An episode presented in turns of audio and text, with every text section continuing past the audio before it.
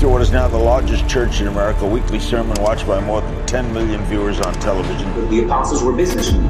They were rich men, had plenty of money. I'm going to show you that Jesus was a wealthy man, had plenty of money. One of my chandeliers cost more than most people's house. I got 22 chandeliers in the house. They're extremely greedy. They don't need mansions. They don't need jets. God told me to have that plan. Any religious leader who speaks the word of God, who has more than one suit, while someone has no clothes, is a cop out. Yeah, you know, Larry, I just don't see it that way. For $54 million, I want you to imagine how many people could be fed. Well, ha, ha, ha. How many homeless could have places to sleep. Ha!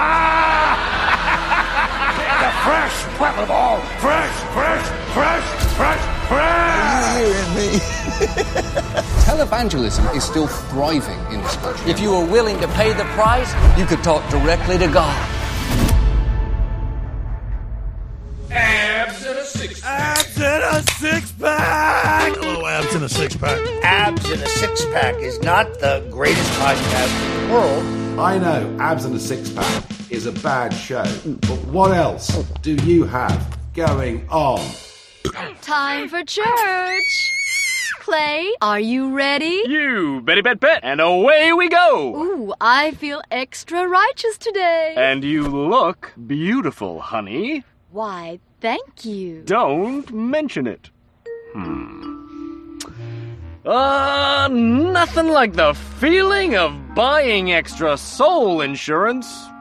Soul insurance? That's right, kiddo. Going to church gives us that special little kick when it comes to being saved. Can't get on God's good side without church. He's a mighty God, and we've come to give him praise. Come on, put those hands together like this, everybody. Who do you call? Wonderful counselor. Oh, You have pain right now, you need a surgery, don't you?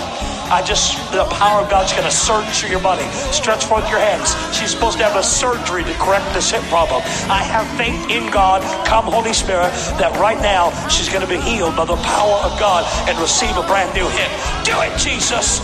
A brand new hip. Bam, bam, bam, bam,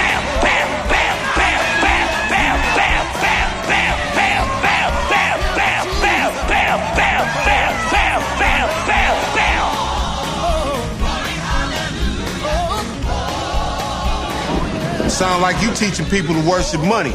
With all due respect, Reverend, that sound like some bullshit to me. Ooh. You can't buy God's blessings. It don't work like that. Says the man who obviously ain't got no blessing. If Jesus, the real Jesus, didn't want me to have this money, then Jesus would take it away.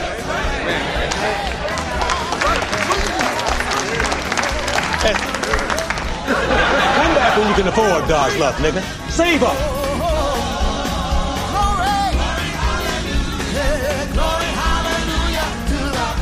Boaz has some relatives, and if you don't watch it, you won't get the one God has for you. You'll get his relatives. To the girls, I found this on the internet. He has Boaz is spelled B O A Z. Everybody say B O A Z. And so he's got some relatives called broke ass, po ass, lying ass, cheating ass, dumb ass, drunk ass. Don't go out with him. Cheap ass. Turn to somebody and say, I dated him. Locked up ass, good for nothing ass, lazy ass, and especially his third cousin beating your ass. Wait on your Boaz and make sure he respects your ass. Now there's your word. You wanted a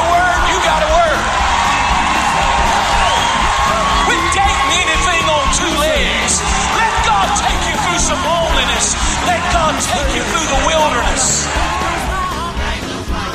the way. But the one sin that cannot be forgiven is when the Holy Ghost is working and you say a shit.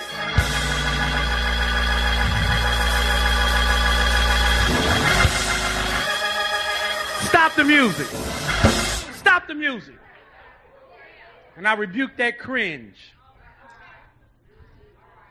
I rebuke that cringe. Because we can say shit anywhere else and it don't bother nobody. But when I call shit out in church, you got a problem.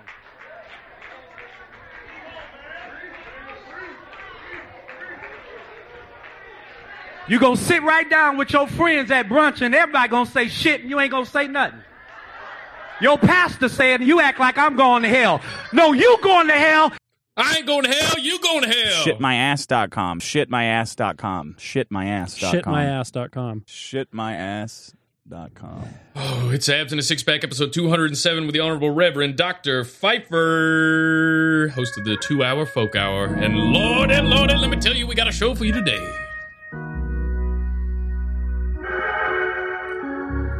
How you doing, Reverend? Speak it, brother seat sitter. Oh, I tell you what, not enough people been donating, not enough people been sending in boostergrams. I've been getting two boostergrams a month up here in this motherfucker. I ain't gonna put up with it no more. Hell yeah, I'm gonna shut. Uh, hang on, I never even. This no is more. a new live live son of a son bitch. of a bitch. Woo! And I rebuke that cringe. And I rebuke that Amen. cringe. Mm-mm-mm-mm. We're gonna do some talking about televangelism today. We're gonna spread Yes, we the are. holy word of the Lord. Yes, we are. Mm-hmm. Mm-hmm. What you got in store for him, Reverend? We're gonna be talking about some of them mega churches. They be taking your money. We're gonna be talking about some of that hypnotic stuff that's going on. Yes, Then they're gonna put you in a trance, and then they're gonna take your money too. And then they're gonna pull down your pants and fill your socks with ants. You don't want to bring your kids around these people. Mm-mm-mm-mm. Danger, danger, alert, alert. I am a scumbag. I am filth. Yes. And the Bible tells us that. Well, we're gonna be talking about. Uh, I got some. I got some Joel Osteen to talk about. I got some Kenneth Copeland to talk about. I got some. I got some. Can I get an amen? Amen. I got some Jim Bakker to talk about. I got some Jesse Duplantis to talk about. And you know what I'm gonna do to them? I'm gonna rebuke their cringe. I rebuke that cringe. Rebuke that cringe. Mm-mm-mm. That's right. I don't give a shit. Well, let's get into it. All right. Mm. Thank you, brother seat sitter. Should we do the whole show? let's, do, let's do the whole show like that. Do the whole show like this. Oh yeah. How Uh, short do you want? I can't even stay in character for my own show. Oh man. Well, thanks for coming on, Phifer. It's uh, it's been a long time. yeah, coming. appreciate I'm your- excited. Yeah, appreciate your patience. Uh, wasn't feeling well last week. Oh, and you were yeah. kind Wait, hang enough to reschedule. Oh, oh, hang on a second now. Oh yeah. Oh, I forgot to tell everybody that the Lord Yes. laid His healing hands upon Phifer. Yes, and he he did. Because That's for, right. For three whole days, the devil was bringing him down, but now he is risen. I've risen. I don't know. I I've don't know been how long he was sick for, but he was sick for what felt like a while because I was real excited to do the show. Yeah. Oh, mercy. Mm-mm-mm. Okie dokie. All right. Anyway, yeah. Uh, yeah, I don't know. I, I got it. I I didn't expect to be as sucked into this topic when you first pitched the topic of mega churches for a show. I didn't expect to go down such a rabbit hole, but I for sure have gone down a rabbit hole to the point where we might have to make this a two-parter depending on how the night goes, because I just Yeah, have yeah. a schmirkish bird of clips. Um, but I don't know. Maybe maybe you could kick us off. Get, if or unless you want me to, I figure you could kind of uh, tell me where you want to go. Tell the tell us all where you want to go with this, and um, I'll I'll kind of I'm jump gonna- in wherever. All right. Well, I'm just going to bring it right here locally to the local mega church here in uh, Southwest Missouri. It's known as James River Assembly, but we know it as Six Flags Over Jesus. it is. um, they have a main camp. It was started in uh, roughly 1990 by like four couples as an Assemblies of God church, and seeing as how the uh, Assemblies of God are centered here, like headquartered here in town, like there's no shortage of ex- Assemblies of God churches, so they're kind of like, eh, whatever. And they start this, uh, so they start this Assemblies of God church, and it was really small. And then about a year later, they brought in, uh, what you got there? I'm I'm pouring myself a simply spiked strawberry lemonade. Oh, Listen to that pour. sounds very lemon sample. Tennessee. It's uh, it's pretty good. Anyway, sorry, carry on. But- I didn't mean to. Oh yeah, yeah. Um, the uh, it's about a about a year after their founding in 1991. They brought on a pastor named John Lindell, and he has never left. Um, but since then, he turned it into a a, a small congregation, like in, basically in a retail space, uh, into a huge uh, enterprise, basically that uh, has a main campus plus I think three satellites at this time, and they're building a fourth for a total combined average Sunday uh, attendance of nineteen thousand, which is pretty big. the uh, The main campus has thirty four hundred seats. Um, I think most of the satellite ones have like twelve hundred seats, and these are these are not your traditional church. You know, this is a full on uh, sort of amphitheater auditorium setup. yeah, I grew up. know, At, I went to a non-denominational non-denominational church that I think we started in Toledo. It had less than a thousand members by the time we left. They had four campuses all over Ohio, and God knows where they're at now. But it was called Cedar Creek. and these things uh, grow fast. Yeah, and I remember my dad being very upset and us leaving the church when they put a Starbucks in the lobby of the church. this has got one of those. Yep. this is. I mean, we're t- you know we're gonna have to make a few uh, references to a show called Righteous Gemstones. Uh, hopefully, many of you have seen it. Uh, it's, it's about uh, a family that runs a mega church and all their trials and tribulations. And until doing research for this show, I had thought that show was over the top and rather exaggerative. And by golly, I think that real life megachurches have had crazier scandals and crazier shenanigans going on than the Gemstones and the Righteous Gemstones. And yeah, if you haven't seen it, great show. John Goodman, Danny McBride, just a phenomenal show. Baby Billy's my favorite. Yep, Baby Billy, Uncle Baby Billy. But um, then, so um, they have all these campuses. They've got nineteen thousand people, and I don't really have. Um, apparently, I've got somebody dying in the other room. I don't. I'll be dying here really soon. I have have, the uh, shot collar on, so oh, do you? Oh no.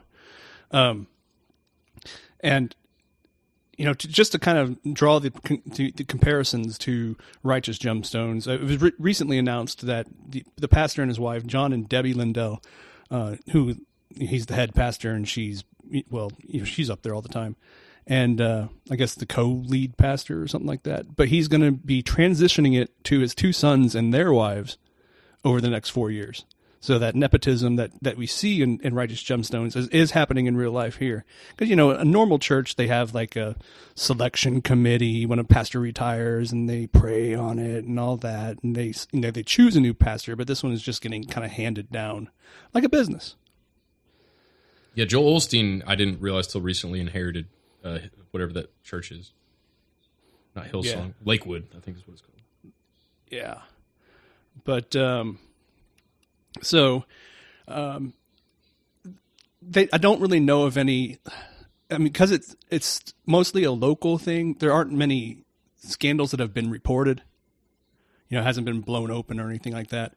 Uh, I can say that they did take 2.14 million dollars in PPP loans and claimed a, um, uh, to have 250 employees.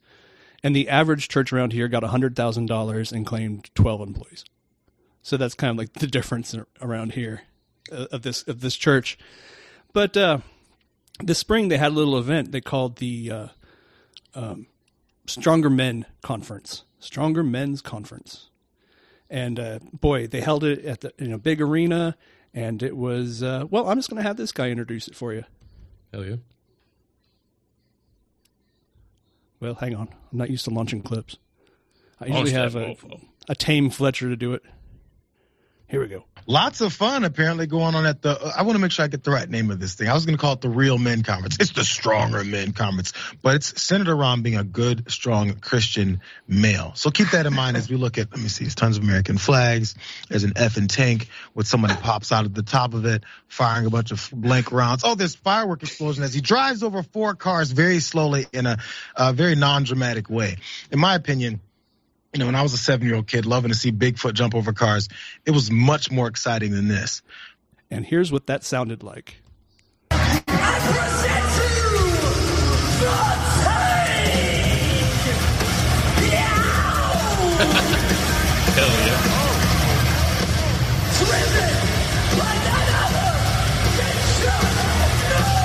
He said Chuck Norris.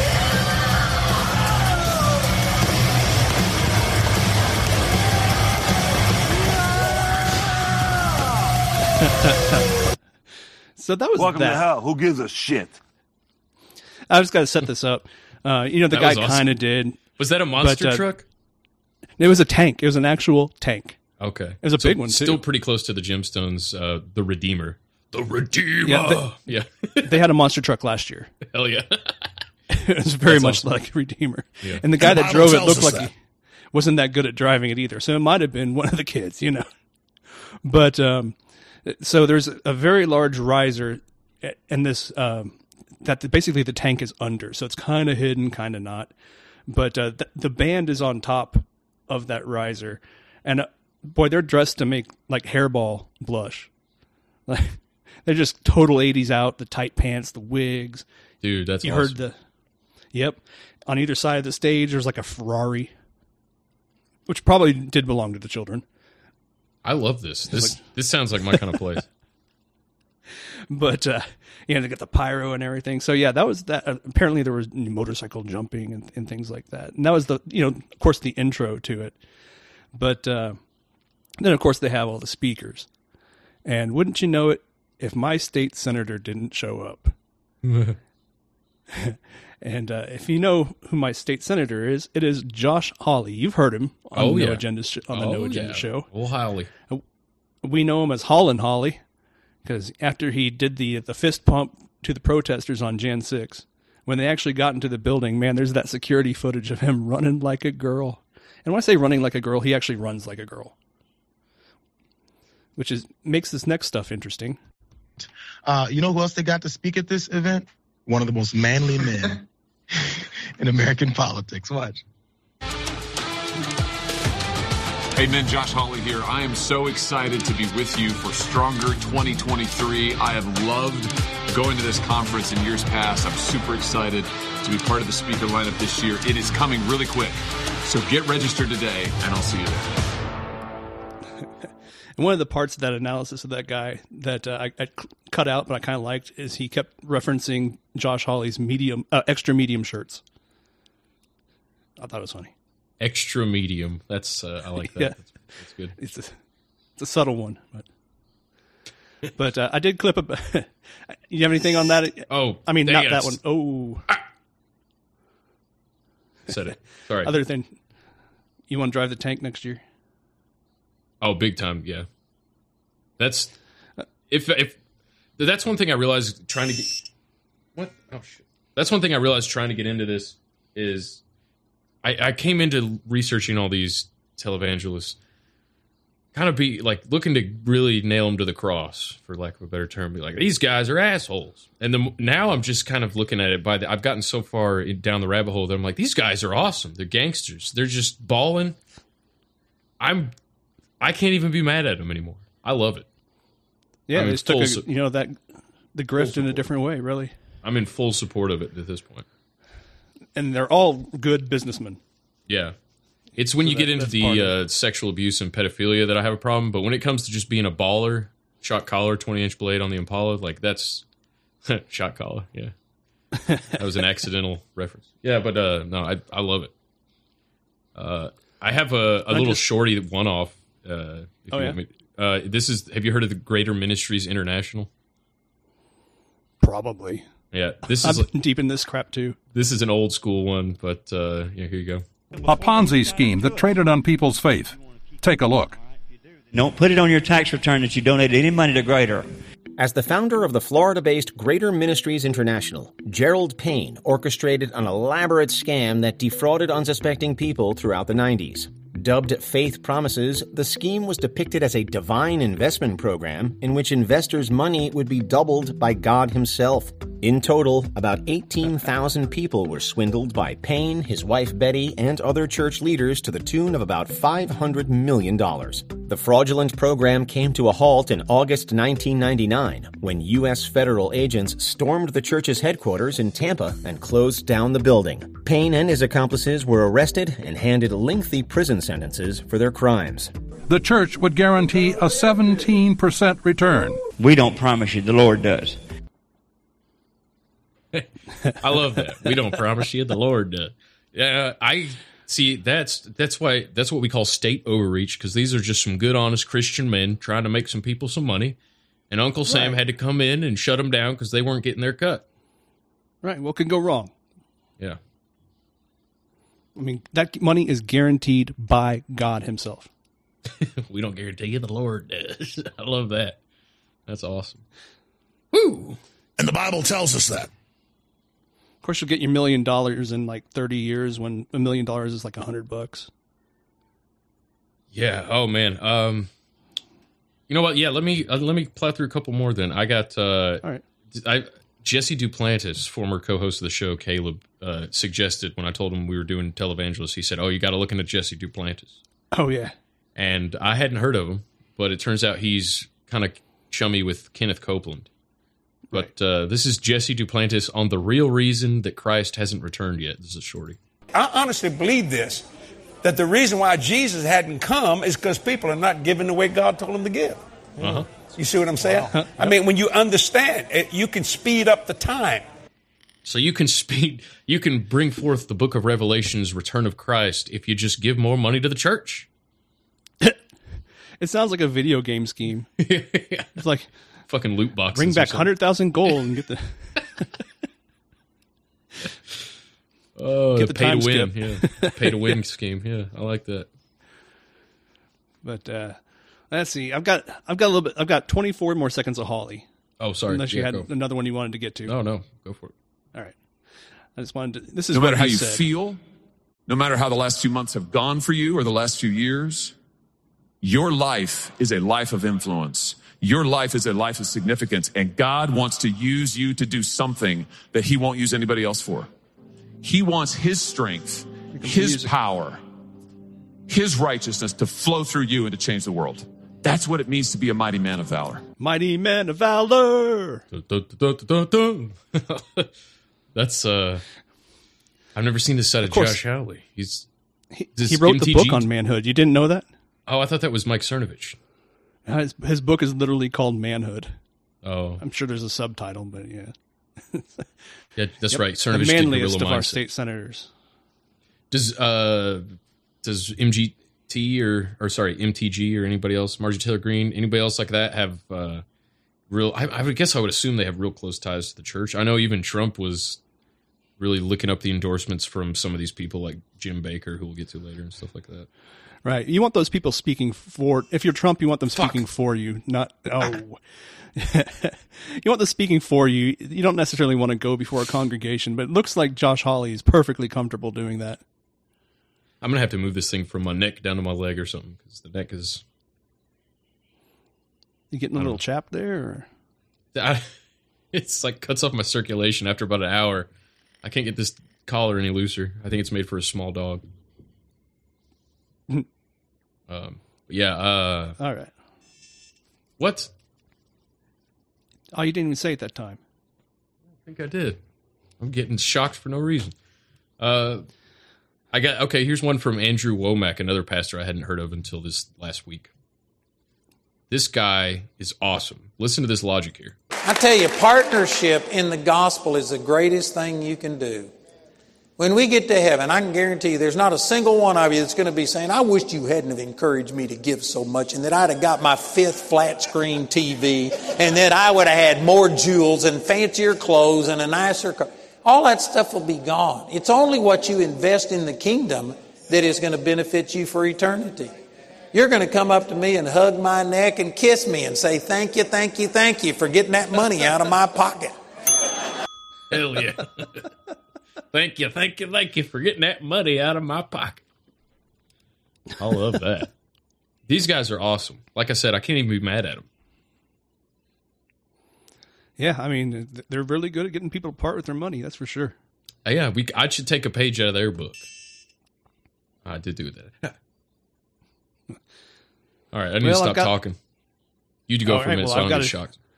All right. Well, um, there was something else funny that happened. Not just the uh, the Stronger Men conference, but there was another event. I, I actually think this made uh, national news. This is John Lindell, the pastor. Amazing things are happening. People are being healed online. And uh, so uh, this involves a creative miracle. Chrissy Thompson was shot three times in 2015 by her husband and was in a coma for two months. Her injuries included the need to have three toes amputated. Can you When pause Pastor that for a Bill second? asked if anyone needed a Yep. creative miracle. and back it up. So he was sh- she was shot 23 times? Three times. Oh, three times. Okay. I heard 20. Two either months. way. Either way, Her she might have Thompson was How do we know she didn't times. deserve it? They, he's not covering the fact that she might have done something to, to antagonize him to bring him to that point. It's true. You never know.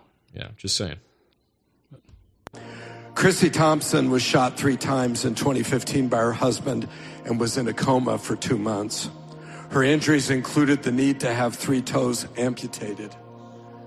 When Pastor Bill asked if anyone needed a creative miracle, Chrissy responded that she had three toes amputated. Kelly, who serves on the prayer team, told her that the Lord wanted to grow her toes back tonight. Love the music bed. So Kelly had her take off her shoe, anointed where each of the toes would be, and began to pray. The skin began to change color. Pretty soon there was a pulse in the foot that she could feel. All of a sudden, Chrissy said, Are you kidding me? And they saw Uh-huh. the toes begin to grow.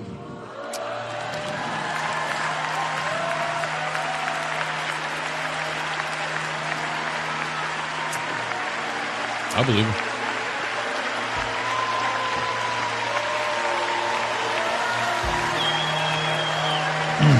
These people are primed. Thank you, Lord. Hey, there's more. Several other team members joined in to pray with Kelly. Bone began to form where there was none before. As the ladies prayed for Chrissy, oh, you want to stay standing because I mean, you just move back up here. As the ladies prayed for Chrissy over the next 30 minutes, all three toes grew, and by that point were longer than her pinky toe. Within an hour, uh, nails began to grow on all the toes. This morning, she went to a to Why didn't Kelly's video of this? husband's a medical doctor. She went and was examined. She has three toes. So She only has three toes. What happened to the two, the other two of the five? Yeah, I know, right? She has three toes. Only one grew back. So they're claiming a miracle. Let's Oh, hear from Chrissy herself. So I had three toes that were amputated in a, in a terrible accident. I heard the word for creative miracles and I thought, well, I certainly have a creative miracle that I might need. I need three toes to grow back. The person next to me said, Do you want new toes? And I was like, Well, sure. All the women got down and they prayed over my foot and I decided to take my shoe off to see what was happening when he said, let's see the progress or if anything's happened. And when I did, I had to grab the person next to me and say, do you see what I see? And I saw three toes that were forming and now there's length to them.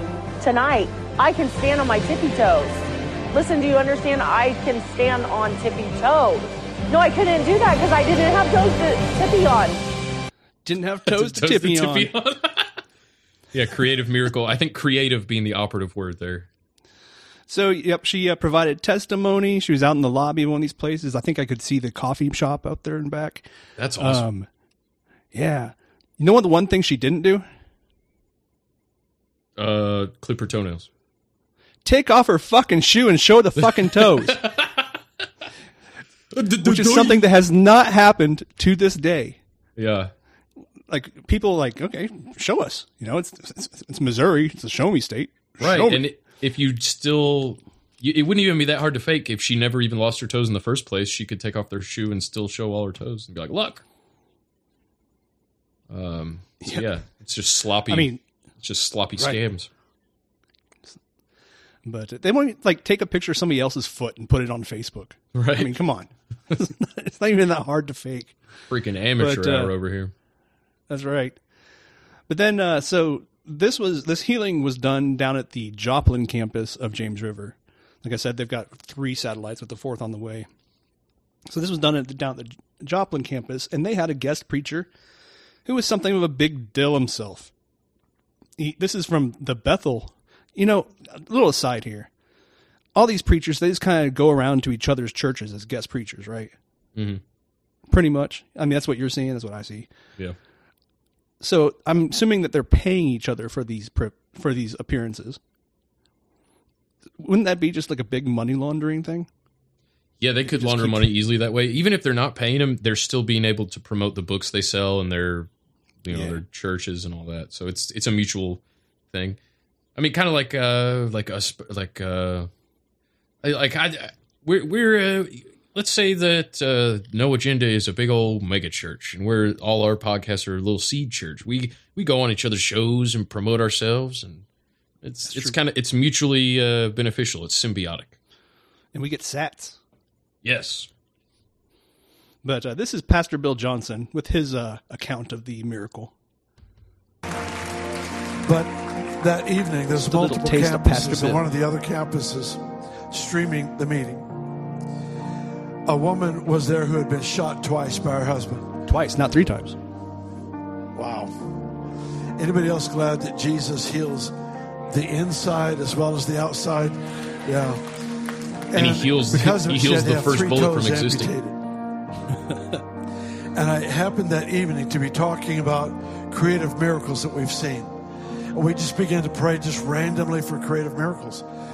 And specifically things like, you know, missing cartilage and, you know, stuff like that that the Lord would just make new. Organs of the body. I have a friend who was missing a kidney and the Lord recreated a kidney, verified by x rays, all the stuff. So we began to pray into that. And this gal was at one of the other campuses and said, I want my toes back. And so another guy was praying for her. And as I, as I, I, ha- I have the, the statement, took about 30 minutes, but they saw the bone come, wrap in flesh, completely grow out. And by morning, the toenails, everything had formed. She got three brand new toes. Three brand new toes. I can probably cut this in. Now, what church is this again? This is James River, uh, James River Church. This It is used the one by James you. River Assembly. Yeah, this is the one by me. Damn. Yeah, I don't remember anything this crazy at Cedar Creek. yeah, this is good stuff. That's wild. Um, so, well, this, I got all this material from a website called showmethetoes.com. Oh shit! like there was like it was kind of a they made a mockery of themselves basically, and uh That's awesome. But of course, there was a bit of a controversy because they wouldn't provide proof. You know, they wouldn't bring her back out, have her take off her shoe, any of that. Um, so here's what Pastor Lindell, Johnny, uh, John Lindell, what, here's what he had to say about it. on uh, the girl Chrissy in Joplin, which has been really, really unfortunate. She's uh, had a lot of trauma in her life, and it breaks my heart uh, to see people do that uh, towards her because her miracle is real. It's genuine. Uh, people are saying, "Well, if it's genuine, why aren't you why aren't you doing anything with it to publicize it?" There's a couple of reasons that I want to say to you. First of all. Um, I'm less interested in proving to people what I know God did than I am in protecting sheep who are vulnerable. And I'm, I'm going to protect sheep first. That's my first concern is for her. Amen. So, you know, if that bothers you, I'm sorry, but if you're in trouble, my concern's for you too. So I think we have to have that heart. We have to, we have to discern what's going to be right, what's going to be appropriate. Debbie is down at the Joplin campus visiting with her and meeting with her and, and some of the others who are part of that miracle, talking with them. And I So we- rebuke that cringe. we call that God lighting. Yeah. yeah. Gaslighting with God. Yeah, can you imagine if Jesus turned water into wine? He's like, "Well, I'm not going to let you drink it. You want to see the wine? Just have faith that it's not water anymore." Just, just smell it. Just smell it. Mm-hmm. Smell like wine? It smells like grape juice. I'm Methodist. Well, I want to talk about a couple. Ch- are you? Do you have more on on the toes or? I only have one more clip that I forgot to play for this uh, the uh, the men's conference. I'll do it. Hit me. Oh boy, I'm ready to go, man. We got bull riding, we got fighting, we got motorcycles. Everybody's grabbing their balls, man. It's craziness out there. There we go. All right. I love That that. I forgot. I also forgot to play a clip with the opening. Today we're going to talk about something pretty fun, kind of boring. Church. Church. Dr. Steve Brule there. Hallelujah.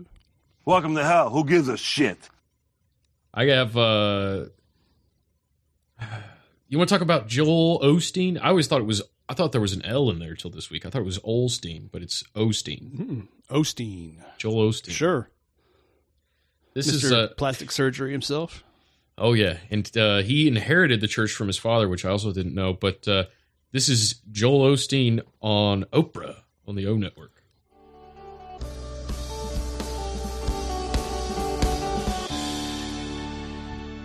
Today, you told a joke at the beginning of the um, church, and you talked about uh, televangelists. Televangelists have this reputation for being slick, going after people's money, and obviously not being sincere. Yeah. How have you been able to cope with that? Well, knowing that, we try to go overboard to be just the opposite of everything you just said. And, and I Mhm. realize. And you make jokes about it yourself. Yeah, yeah, and I realize it. So I just try to be the opposite, meaning that I'm not asking them for money on television. I'm not trying to, you know, don't try to be slick. I try to be sincere and all that. Just try to be who we are. But, you know, it's a battle we have to fight. But it's interesting how, you know what? People usually know who's sincere and who's not over time. And I think that's why we don't ask for money, and people send in millions of dollars to help us keep the broadcast on the air. And so it's an interesting thing. Where does the money come from that you live your life, this life with? This we don't take a salary from the ministry. About five years ago, when I wrote that my first book, I mean, I never dreamed it would sell millions of copies, and so I was able to go off. Your best life now? Yeah, but it comes from that. I don't take it. We don't take a salary. Uh, it, it comes from books and, Mhm. and other things like that. So So, do you make any apologies for your grand piano? I really don't, Oprah. We just feel like this is God's blessings. You know, we're big givers. We live what we preach. We've given millions of dollars, mm-hmm. and we. I don't think there's anything wrong with having a nice place to live and being blessed. I don't. Especially when you're not taking the money from the people. No, no, and, Yes. and money should never be the focus of your life. If that's all you're doing, it, that's that's shallow. You should, you, you know, it should be to to be a blessing to others. Yeah. So he he's technically not lying. He doesn't take a salary from the church, but the church does pay constantly to advertise his book and pays for his flights and speaking fees and all this stuff. So he's not taking a church from the minute or a salary from the ministry of the church. But Right. Is that big he- house on in his name? Yeah, yeah. Well, there's that, and also he do, he makes his money from the book, but a huge chunk of money goes to pushing and advertising that book all over the place, all his Oh, sure, books. yeah. So the church does pay for his salary at least indirectly because they're paying for the advertisements of the product that makes him money. So it's just bullshit. But uh, I put a little. Uh, here's a supercut here, and like I said, he's not technically lying. That's what's so slimy about it. He's not. He's, he's take, you know, hey, I don't take a salary, all that. Thanks for being at Lakewood today. It's going to be a great summer for you and your family, and we're blessed to have you in person and online. Well, we'll take a moment to receive our tithes and our offerings. We always want to thank you for your donations, keeping the ministry going. You're not really giving to people, you're giving to the Lord. I love that scripture. It says, when you help those in need, you are lending to the Lord. Oh, sorry, what'd you say? Well, said he, he's right. He technically didn't ask. Yeah, he's just he's constantly using the same two sentences.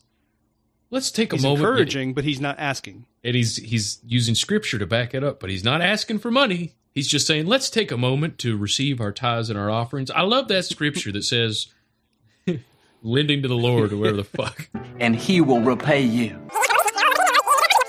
I love that scripture. It says, when you help those in need, you are lending to the Lord and he will repay you.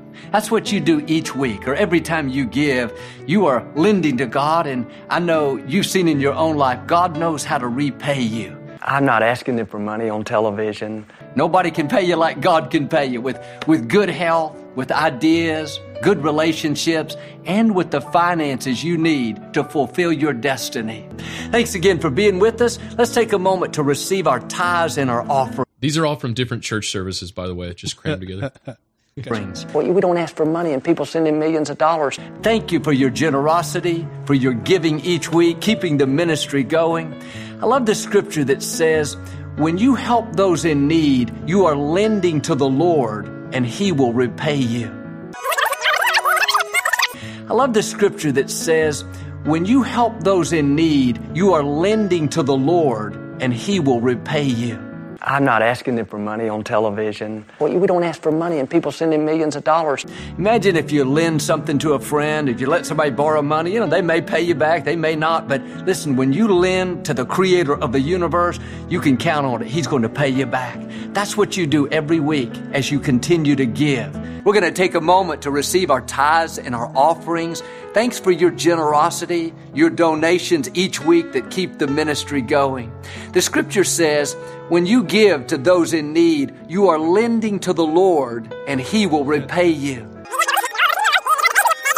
The scripture says, when you give to those in need, really you are lending verse. to the Lord and He will repay you. He didn't quote it though. I think about how that's what No, you he do doesn't. each week, each month. You're giving not necessarily to the church, you're giving through the church to help others, Well, you're lending to the Lord.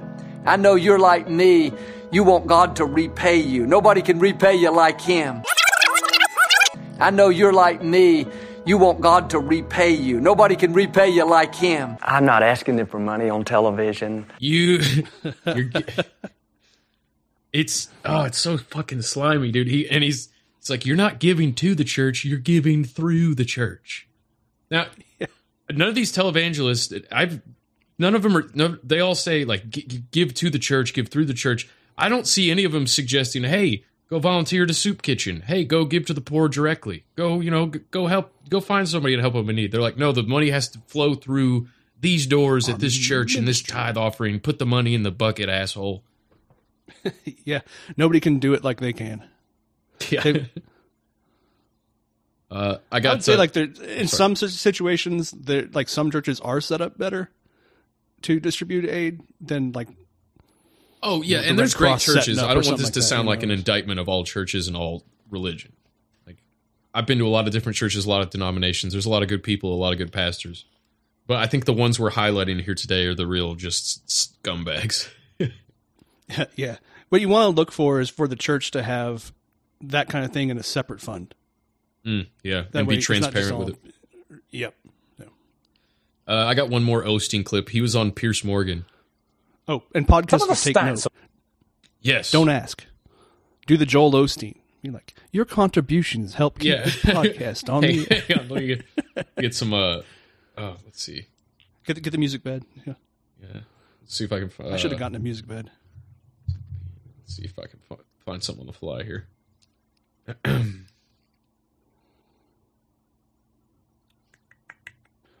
Yes, brother seat sitter. All right. Your contributions help keep our ministry alive here on Abs in a Six Pack. Don't think of it as donating to shipmyass.com. Think of it as donating through shipmyass.com. Your donations and boostergrams will help us run the infrastructure to build, to keep paying for the website and all that. And not And only send that, out missions to I less really godless, to more godless podcasts. I really like that Bible verse that says, I can't remember the, the reference for it, but I really like that Bible verse don't- that says, Give me your money, you stupid bitch. I think that's something like that. And God will pay you back one of these days. Yep.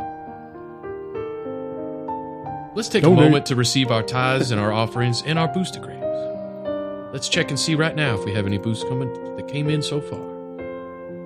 Ah, yes, we had one boostergram come in from Mary Kate Ultra for 9,900 cents. It says, Thank you, thank you, thank you for getting the Bitcoin out of my pocket. uh, thank you, Mary Kate Ultra. Yeah. Well, that's. Uh, And your that's contribution Oh, sorry. to the Abs in a Six Pack ministry will allow us to reach more listeners, reach more filthy ears than we've ever reached before. If it wasn't for you, we couldn't speak to the unwashed masses. Bless all, right. of you. All right. That's nice. Um, yeah, one more. Joel Os- Joel Osteen was on Piers Morgan, and uh, All right. he inherited his church from his dad, just like freaking Jesse Gemstone. Which, um, and Uh, it just well, yeah, I'll play the clip. Some of the stats on your business empire are quite extraordinary. JoelOsteen.com is one of the top streaming sites in the world with 500,000 viewers. On iTunes, you get 4 million downloads a month to your podcast. You have a million daily requests for your emailed daily inspirational message. I mean, this is the stuff of empires. Huh? You're aired in 100 countries. Do you ever stop and think, wow, how did this happen? I do. I do stop and think about that often, especially periods when I never planned on doing this. I mean, 12 years ago, I was running camera at my dad's church, doing the production, things like that. I, I never thought I'd get out in front of people. I never wanted to do it. I, I like being behind the scenes. But you know what? When my dad died, I felt like down in here I was supposed to step up and pastor the church. Never, never ministered in public before and never dreamed it would grow, but here we are. I mean, you make vast sums of money. I'm, I'm right in thinking, I think the church takes in $80 million a year, but all of that gets ploughed back into the church. Is that right? That's correct. But on the books which sell by the squillion, you keep all the cash. Well, we, we give. We're big givers, I'll promise you that. But uh, Takers as well? Sure. Keep some of it? We do. Would you have any problem It's like ethically? when you when you have to pay the light bill, uh, you know. Exactly, yeah, yeah. But I mean, you're, you're like multimillionaires, aren't you? Well, we don't have any problem. I don't think God has any problem with you being blessed. It's where your heart is. Our heart was never just to go out and make money and let's become rich and do this and that. It's, it's you know what? Let's fulfill our purpose. Did you like being rich?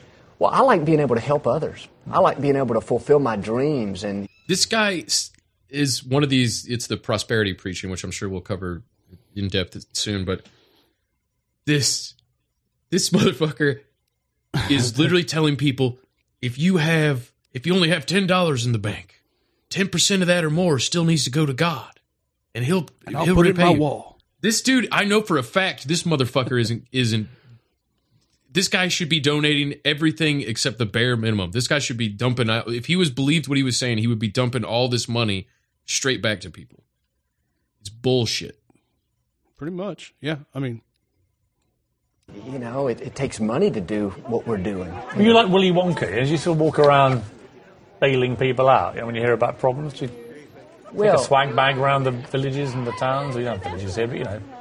Are you like that? Do you, you give to people who Oh, come to you for help?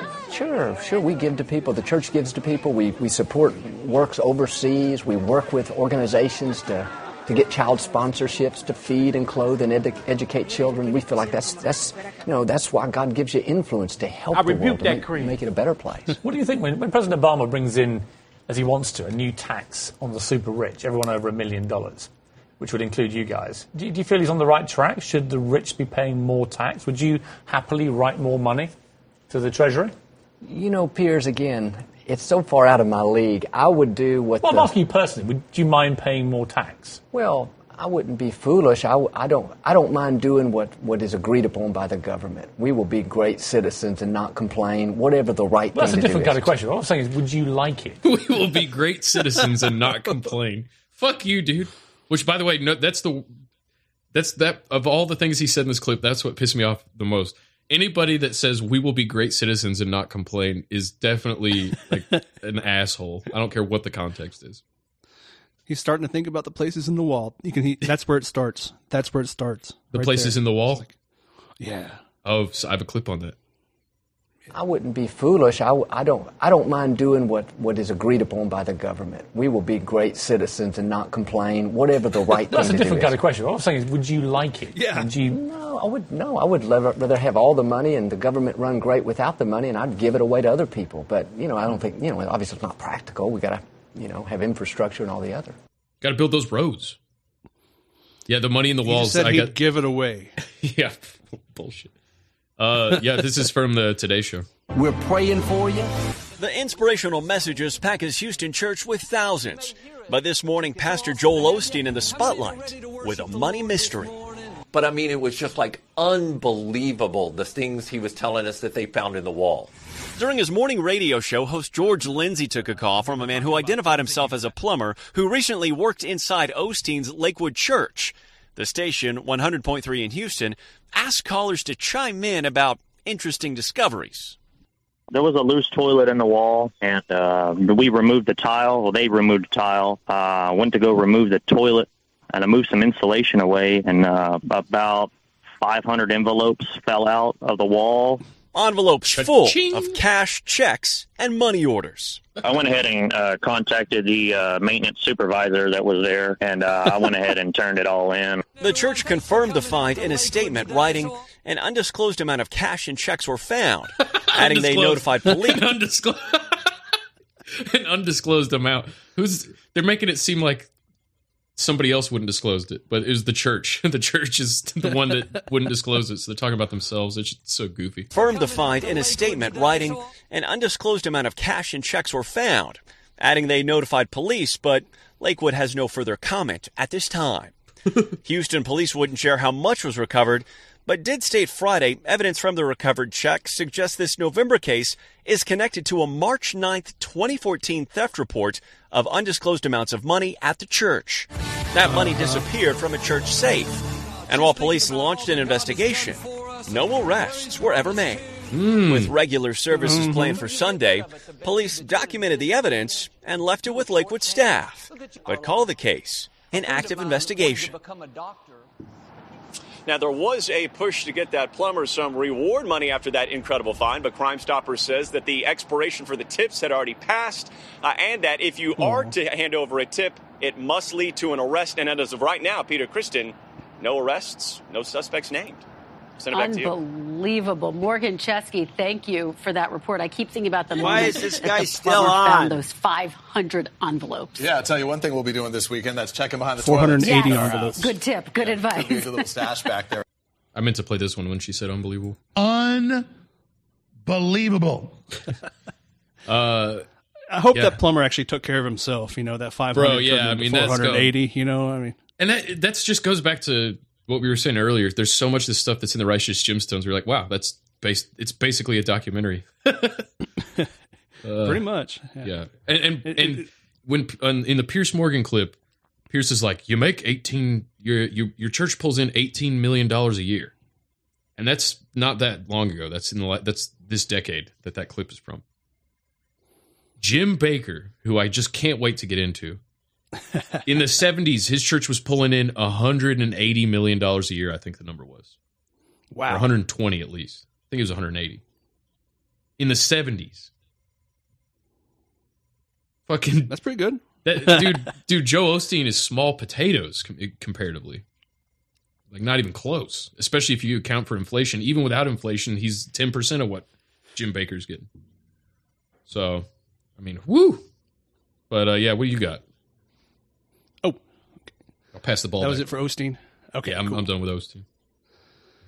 All right. Well, I wanted to talk a little bit about an outfit called Hillsong, which is another one that was started. Um, let's see, it started in 1980s, I think. In Um, Australia, right? It started. Let's see, Down under. Yes, in Sydney. Yeah, and they Brian and Houston's father, and they then Brian spawned one of the biggest uh, Christian rock bands in, mo- in the modern era. The Hillsong band. Oh yeah, from, yeah. yeah. All that. That's. I think that's probably how they make most of their money, to be honest. Mhm. But uh, and that music is an is an important part of their services. Um, it has a very, and they they kind of pioneered this. This is almost like MK Ultra kind of level of just planning out these services exactly the way to evoke emotion and uh, almost a you know a trance like state. Yeah, I have some of- personal stories of that I just can deep I can vouch for with uh, not Hillsong in particular, but yeah, the the yeah, I'll, I'll yeah I'll come back to that because they they really do they get you into that state that makes you want to just stick your uh, stick your money in their pocket. Yeah, and I I did I tried to get some clips on this kind of thing, but it was just it was one of those where they had like clip, then the narrator, then the you know, and it was just I couldn't break it up. Mm. Anyway, um, Oh, and one more thing, it's the the band is a huge source of income, but also when you have Chris Pratt and Justin Bieber in your Mm-hmm. congregation, I'd imagine that ten percent tithe from them is no small potatoes. I mean, you get Chris Pratt's in twenty movies a year. You're getting that Guardians of the Galaxy and Mario movie and all that. Ten percent of all that. That's right, It's yep. some good money. I hadn't even gotten to that connection yet. Sorry. Um, Goggles. No, it's fine.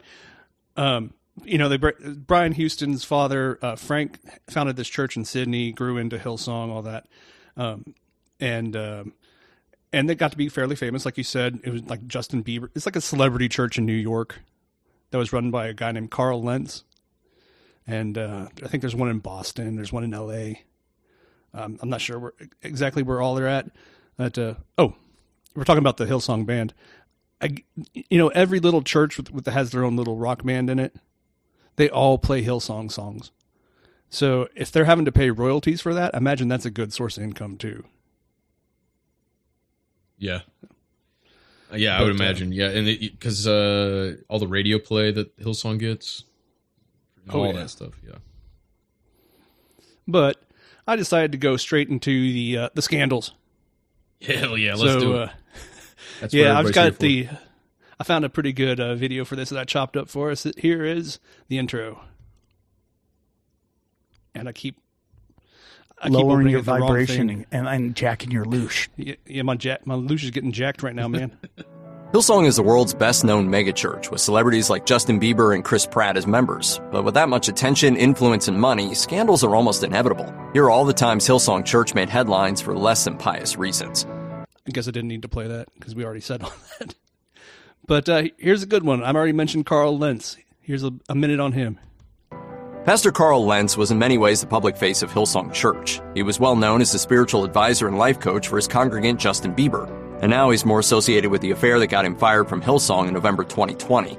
According to a statement by founder Brian Houston and published by People, Lentz's employment was terminated. Explaining the decision, the statement read, this action was not taken lightly and was done in the best interest of everyone, including Pastor Carl, following ongoing discussions in relation to leadership issues and breaches of trust, plus a recent revelation of moral failures. Houston declined to get into specifics, but a day later, Lentz explained the situation on Instagram, confessing, I was unfaithful in my marriage, the most important relationship in my life. In a leaked audio of a church meeting obtained by Page Six, Houston referenced Lentz partaking in multiple extramarital affairs. According to The Sun, it's Hillsong Church's policy to fire both parties of a marriage if one is terminated. That means that Laura Lentz was not only cheated on by her husband, but she lost her job at Hillsong too. In 2021, she revealed on Instagram that as a result of the scandal and marital problems, she'd suffered from anxiety and PTSD. And they're still together. They never had a fight, right? And they never had a fight. they never had a fight. I don't know if you had anything to say about that. It was just, you know, typical. I had a one liner, but I forgot I was muted for it. So, I mean, you know, most of these guys have some kind of morality clause, I would think. But yeah, uh, especially nowadays. I think. Look, I think know? back in the decades prior, I think you're people. It was more of the Wild West, and now because of all that and the notorious reputation that uh, these scandals have brought onto televangelism. I think now there's a lot of stuff written in those contracts and legalese. Yeah, probably. Either way, just like it's one of those things that that you know, the, it's sex. The church is just not cool with it, especially if it's outside of marriage. Well, I don't know. There's a lot of mega churches that are pro gay marriage now, which is interesting. That's a whole other can of worms. So they're okay with gay sex, but not uh, well, I don't know. Didn't Hillsong have some? Of Hillsong had some. Uh, we'll get there. Yeah. Okay. Yeah. I'll put my goggles back on. First, we're going to talk about. You know, I mentioned his. Fa- it was started by his father Frank there in Sydney. Yes. Well, he happened to like some sexy time outside of marriage too. Brian Houston founded Hillsong Church, while his father Frank Houston created the Sydney Christian Life Center, which was later absorbed into Hillsong. According to The Guardian, Frank also served as the head of Assemblies of God in Australia and New Zealand, where in the 1960s he allegedly abused multiple boys. One victim from Sydney came forward in 1998. His mother reported the abuse to Assemblies of God, led at the time by Hillsong's Brian Houston. Brian forced his father to resign from his church duties, and over the next year, an internal investigation uncovered more abuse cases. While all of that was necessary, Brian Houston overlooked something important. What we didn't do is report it to the police neglecting to report child abuse as a crime in Australia. In 2014, Brian Houston testified to the Royal Commission into Institutional Responses to Child Sexual Abuse that his father, who died in 2004, had engaged in many acts of abuse and assault against minors. The pattern of abuse was something Brian said that he was devastated to learn about. According to the Sydney Morning Herald, the commission censored Brian for his silence. In 2018, 60 Minutes Australia aired a report that uncovered evidence that he actively helped cover up his father's actions. Hillsong released a statement in response expressing sympathy for the victims as well as a non-exhaustive list of false statements and or misrepresentations. In 2021, police in Sydney issued a warrant for Brian Houston's arrest. His case goes to trial in 2022. I don't have an update on that case, but Yeah, I was looking for the clip in my archive somewhere, but uh, the the sex scandals and sex addiction South Park clip. It's like, uh, oh yeah, it's like to to avoid all these destructive things happening in our lives. The sex the sex addiction class. We must avoid anyone getting caught. Yes, that's right. Like- uh, yeah, it's these guys. Um, they're all sloppy. They don't know how to. They, they they don't know what they're doing. They they slip up almost every single time, and uh, I'm sure that implies that there's some big megachurch pastors that uh, know how to keep their shit on the DL. But especially in the internet Oh, age sure. now, I don't think you really can do it like you could back in the day. no, not really. I, I mean, you can't. You certainly can't. I wouldn't say be open with it, but you have to really be careful if you Mhm. were going to do that kind of thing. Yeah, and you got to Um, rebuke rebuke that cringe. And I rebuke that cringe. I rebuke that cringe. But you know, they still have access to children, all that kind of thing. So, Yep. But uh, um, speaking of covering up uh, that kind of thing, here's another one. In 2021, Hillsong Church's complex in Australia was rocked and publicly outraged when two women accused church associates of assault. Anna Crenshaw, an American student who attended Hillsong College in Australia, told the Christian Post that shortly after her arrival in 2016, she was sexually assaulted by Jason Mays, a Hillsong administrator, singer, and son of the church's human resources leader. Crenshaw says Mays attempted to kiss and touch her in a sexual manner, with force and without consent. She reported the incident to the Pastoral Care Oversight Department, who insisted that Mays was a decent person and that his alleged actions against her were an aberration. Crenshaw recounted her story on 60 Minutes Australia, recalling that after the attack, Mays was promoted. The church took five months to report the crime to police, which reportedly only happened after the intervention of Crenshaw's father. Mays pleaded guilty to assault with an act of indecency. The 60 Minutes Australia report also included the testimony of a former Hillsong Melbourne East youth leader identified as Catherine. She alleges a sexual assault by a church member in 2018. When Catherine reported it to a pastor, he allegedly declined to listen. She recalled the exchange to 60 Minutes Australia. And every time I would say a word, he would say, That's not for my ears to hear. That's not for my ears to hear. You go sort that out with him. That's not for my ears to hear. It wasn't until 2021 that Hillsong referred the matter to the police. According to Australia's News.com, Hillsong responded to the 60 Minutes report, labeling the story, quote, gutter journalism at its finest. Ugh. Gutter journalism. So we have cover ups. We have, uh, well, somebody trying to get plausible di- deniability, I guess. Saying like, oh, she never told me about that because I said, don't tell me about that. Yeah. Oh, God, they're so evil. Just please, God, free us from them.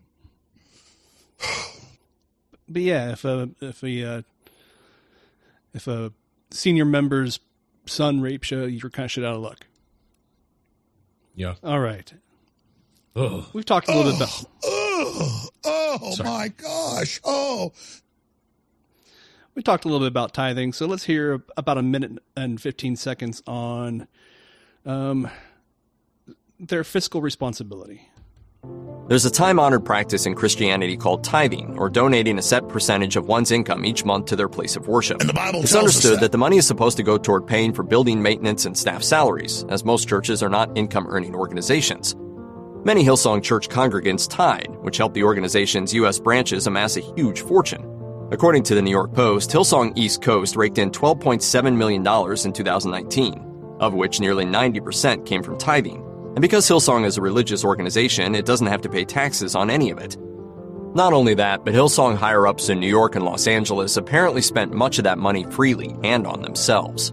Ex staffers told the Post that collected church money was added onto reloadable debit cards to use for expenses, however they chose to define them. Former Hillsong LA pastor Nicole Herman said, We had a team count the tithes after every service and they would allocate X amount of money for the cards.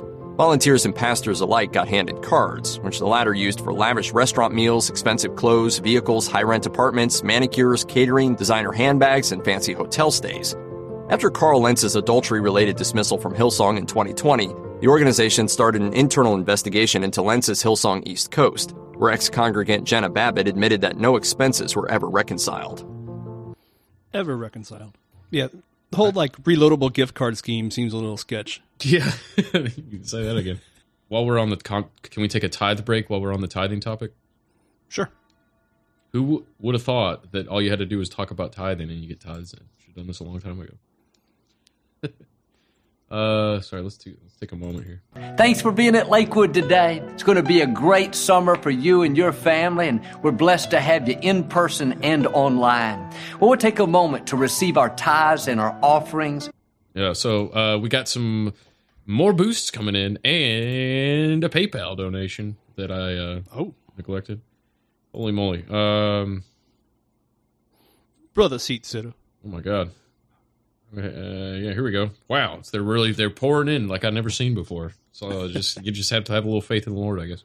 Uh, also, uh, Sir Candinavian. Before I get to the boost, Sir Candinavian, Sir, Sir Candinavian, aka Paul, coming in with three thirty three thirty three again, like he did last show. Thirty three dollars and thirty three cents. That helps so much to pay for web costs and everything. So thank you, sir. Big, big old.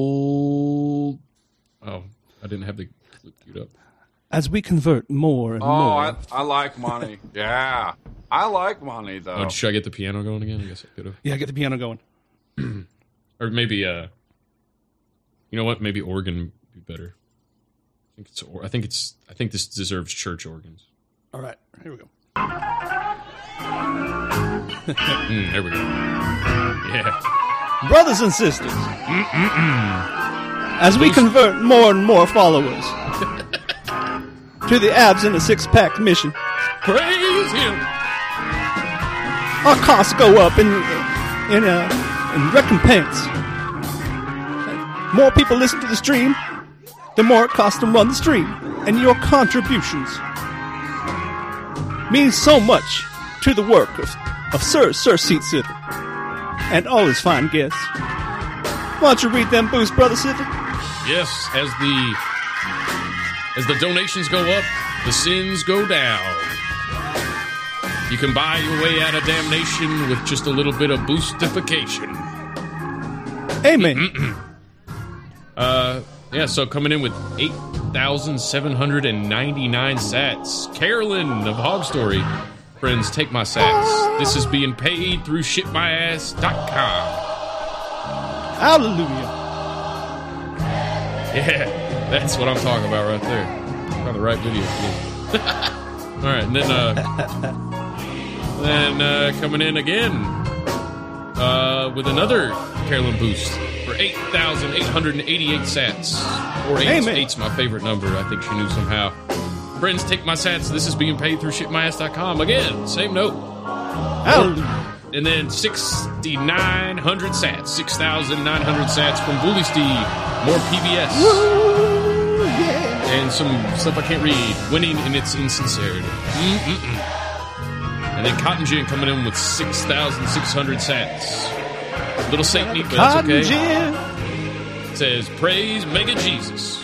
Mm. Amen. Today we're going to talk about something pretty fun, kind of boring. Church. And then uh, coming in after that, we got 8,800 sats from NetNet. With my pledge of 10,000 sats to put me on a layaway plan for toe oil. My toes are fine now, but you never know. Thank you, NetNet. Amen, Net Ned. And then NetNet coming in Be with praying for your future toes. sats. I guess that's his toe toe oil uh, layaway plan. Yeah, that's uh, that catches us up. Thank you, everyone. Genuine thank you. I love, uh, I love seeing those boosts come through. I think this is the most boosted show by a long shot. Phifer brings in the numbers. And be sure uh, to tune in to the two-hour folk hour every Sunday morning on the No Agenda stream. right. Same No Agenda stream time, same No Agenda stream channel every week before the rock and roll pre-show. All right, that got us 10, caught 9 up. Central. Damn, Yep, that was I was feeling the spirit with that. This is I got to bookmark this fucking video. All right. um. Yeah. All right. We're, we're all caught up more here. on Hillsong. Hillsong. Yeah. You can keep going there. Yeah. Uh, you mentioned like the whole LGBT thing, so this one kind of covers that. Though times seem to be changing, traditionally and historically, some Christian churches have taken a hard stance against homosexuality, citing biblical texts as proof that same sex relationships are a sin. In 2014, Hillsong Church founder Brian Houston recognized that in a changing world, his outlook as a pastor would have to change. Houston cited the problem of young LGBTQ identifying Christians developing depression or suicidal ideation, quote, because they feel that the church rejected them. Still, he declined to take a public stance for or against same sex marriage, saying, We feel at this point that it is an ongoing conversation. In 2015, after two gay choir members at Hillsong's New York branch got engaged, Houston released a statement condemning the idea, saying, Hillsong's position on homosexuality and gay marriage has not changed and is consistent with Scripture. Four years later, Chris Pratt briefly mentioned that he attends a church, later to be revealed as Hillsong on The Late Show with Stephen Colbert. It's a 21 day fast. That's kind of a lot of people are doing it. I, I did it through my church. It's based on Daniel. Uh, The book of Daniel? The book of Daniel. The prophet? The prophet Daniel, Daniel? from the book of yeah from the Old Testament. Elliot Page called out Pratt on Twitter. He wrote, If you are a famous actor and you belong to an organization that hates a certain group of people, don't be surprised if someone simply wonders why it's not addressed. Being anti LGBTQ is wrong. There aren't two sides. Pratt replied on Instagram, It has recently been suggested that I belong to a church which hates a certain group of people and is infamously anti LGBTQ. Nothing could be further from the truth. So he soft pedaled it. Yeah, that's. uh I don't have any. I don't have that many um, homo related um, drops, but yeah, I'm thinking. Actually, wait a minute. Yeah. Why you keep trying to read that word? You a fag? What is? I, I don't want to get into your uh, necessarily your personal opinion, but don't you find it strange that the culture has shifted that much in just my lifetime? I mean, I'm from the time from me being probably 12 to you know the last 15 years. It's been. I it would be unheard of in my lifetime hearing a church even endorse uh, any kind of uh, Right. acceptance of gays. Yeah, it's, it does seem like it was a don't ask, don't tell kind of thing for a long time. Yeah. I mean, And I, even and if, I've like, a- known a lot of closeted. Uh, there's a lot of ministers of music, especially in the churches I've been to, where you you, you, you get a pretty good idea of which uh, team they're batting for. But uh, Right. uh, And, here's the you one I was looking for. This is this is the one. Oh, by the way, I don't think they like being called fags anymore. I think nowadays they prefer homos. Uh, I have a, a cousin who originally he was going to go to um, be a priest. He was going to be a Catholic priest, and then he got real with himself, and he just got he just married his husband a couple months ago. So, Oh yeah, many such cases. but the one thing that really, when I was looking into uh, criticisms of Hillsong, basically, is you know half the people think they're not accepting enough, and then half the people think that like they're way too soft on on homosexuality Mm, yeah. based on because and these are the the the tradition biblical traditionalist nerds basically. You know they've got their King James version and they're looking at it, but it says here. Yeah, Not not to mention the book contradicts itself on many occasions. But Yeah, and the the like most of the anti-gay people, the most anti-gay people, half of them end up being closeted gays anyways, because it's the best. I guess it's like a good camouflage. If you're anti-gay, nobody's going to suspect you as being gay, but the trope is so tired now that you kind of come to expect it. But there's also uh, most of those people that are super anti-gay are probably uh, frequent porn viewers and masturbators, and some of them maybe even adulterers. Because if you lust, if you even look at a woman with lust in your eye, it's like uh, committing adultery, according to the Ten Commandments, right? So it's uh, Right, it's a lot of hypocrisy. Um, I get both sides of it, like living in. There's the I don't know. Uh, I guess I don't like. I'm not involved in the church enough anymore to even give a shit what anybody's doing. so. yeah, I've I haven't kept up with the current events as much myself, but I um, I do know like a, a lot of churches want to be seen as welcoming these days. Mhm. Um, and, and they should be welcoming because Jesus was welcoming of uh, prostitutes and even worse, Right. tax collectors, which are worse than murders and rapists combined. but like I think kind of what you're saying, what you were saying, kind of going back to what you were saying earlier, is that they seem to be rolling out the red carpet now, like they're flying rainbow flags and things like that. Mhm. Um, and yeah, that's that's that is a change. I think that's And overall almost like- probably a good thing. Although I yeah. understand why the traditionalist Christians are a little freaked out about it. Right, and that's kind of how you can tell that which ones are the traditionalist ones, because the ones that don't do that stuff. Mhm. Like they're not like actively out, you know, on the street with signs saying homosexuality is sin, like that dude from Kansas. Well, and gay people have money they can tithe too. I think is something that it Oh, took them a while to realize. in fact, typically they have And a you really want them in the choir. living. Yeah, yeah, and you need them for choir. Yeah, yeah. We can't all be the black church. We need some gays in the choir because there's it, the black choirs are the best, but the gay choirs are definitely the second best sounding ones for sure.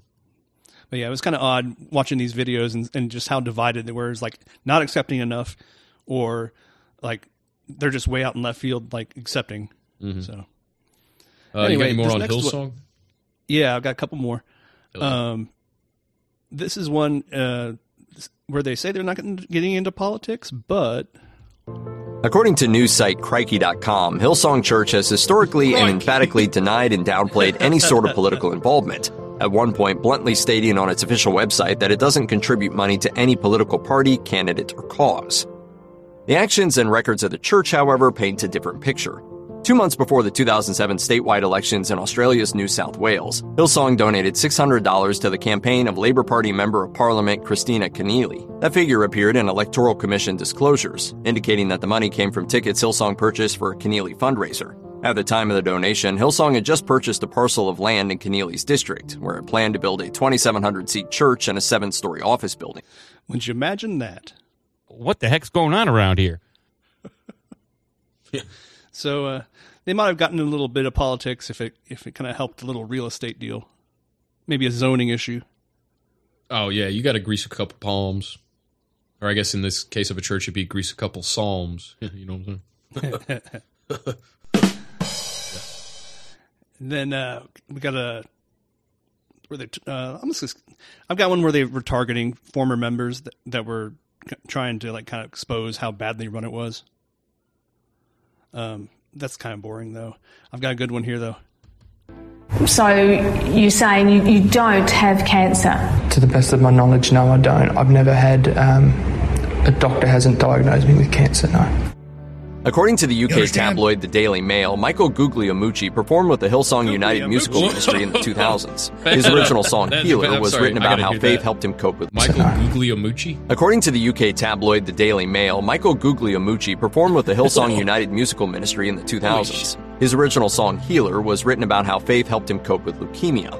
According to Vanity Fair, Guglielmucci's cancer was very much a part of his story. He performed with an oxygen tube in his nose and accepted donations to help pay for his costly medical treatments. As it turns out, Guglielmucci didn't actually have cancer at all. He had a 16 year addiction to pornography, and pretending to have leukemia was an elaborate, misguided attempt to cover it up. After the New York Post exposed his lie in 2008, Guglielmucci released a statement claiming that while he didn't really have cancer, he'd been made physically ill by a steady diet of smut. As a result of the secret life of sin, my body would often break down. I'd report the cause of my symptoms simply as illnesses, and I'd thrown my life into a ministry for many years trying to compensate for my sin.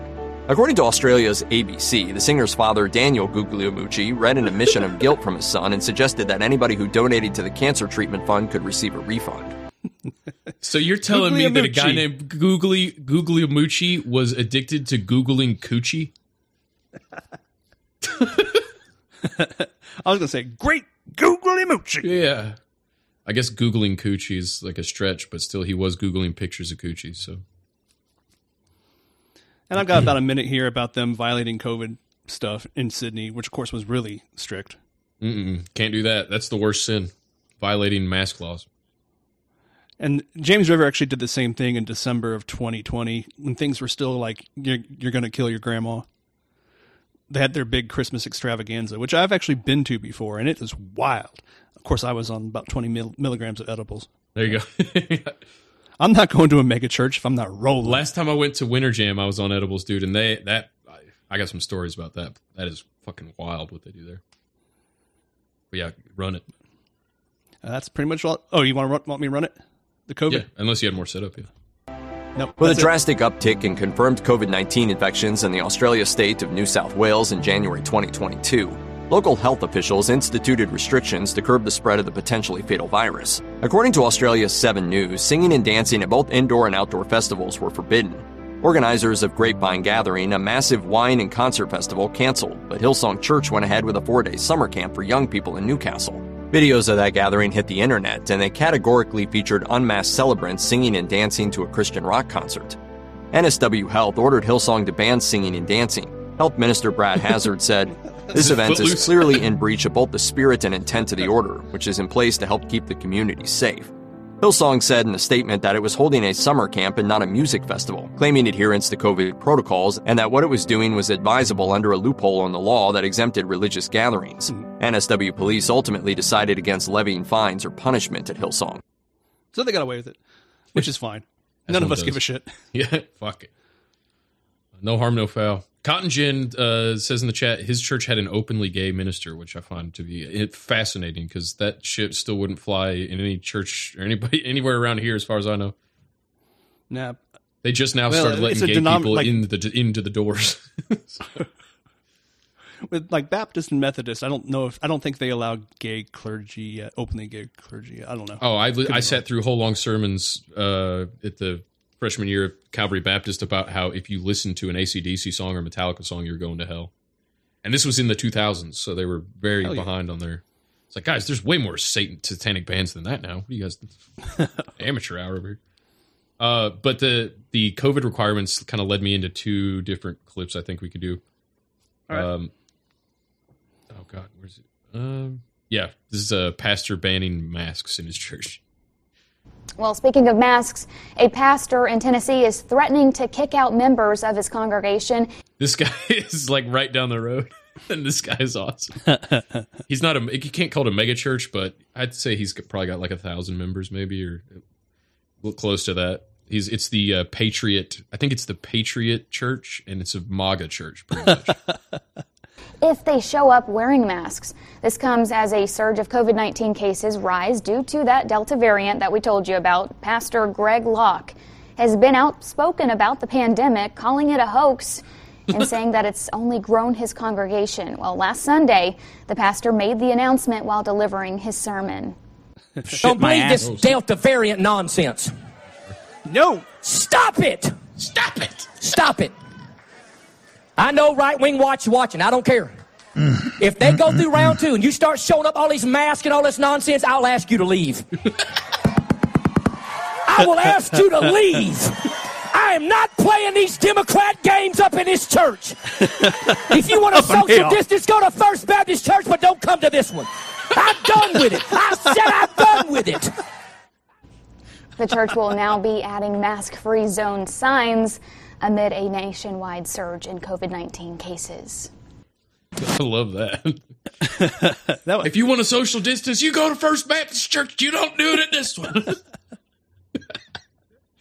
awesome. That's the first time I've heard a mask rant like that that didn't involve somebody getting escorted out.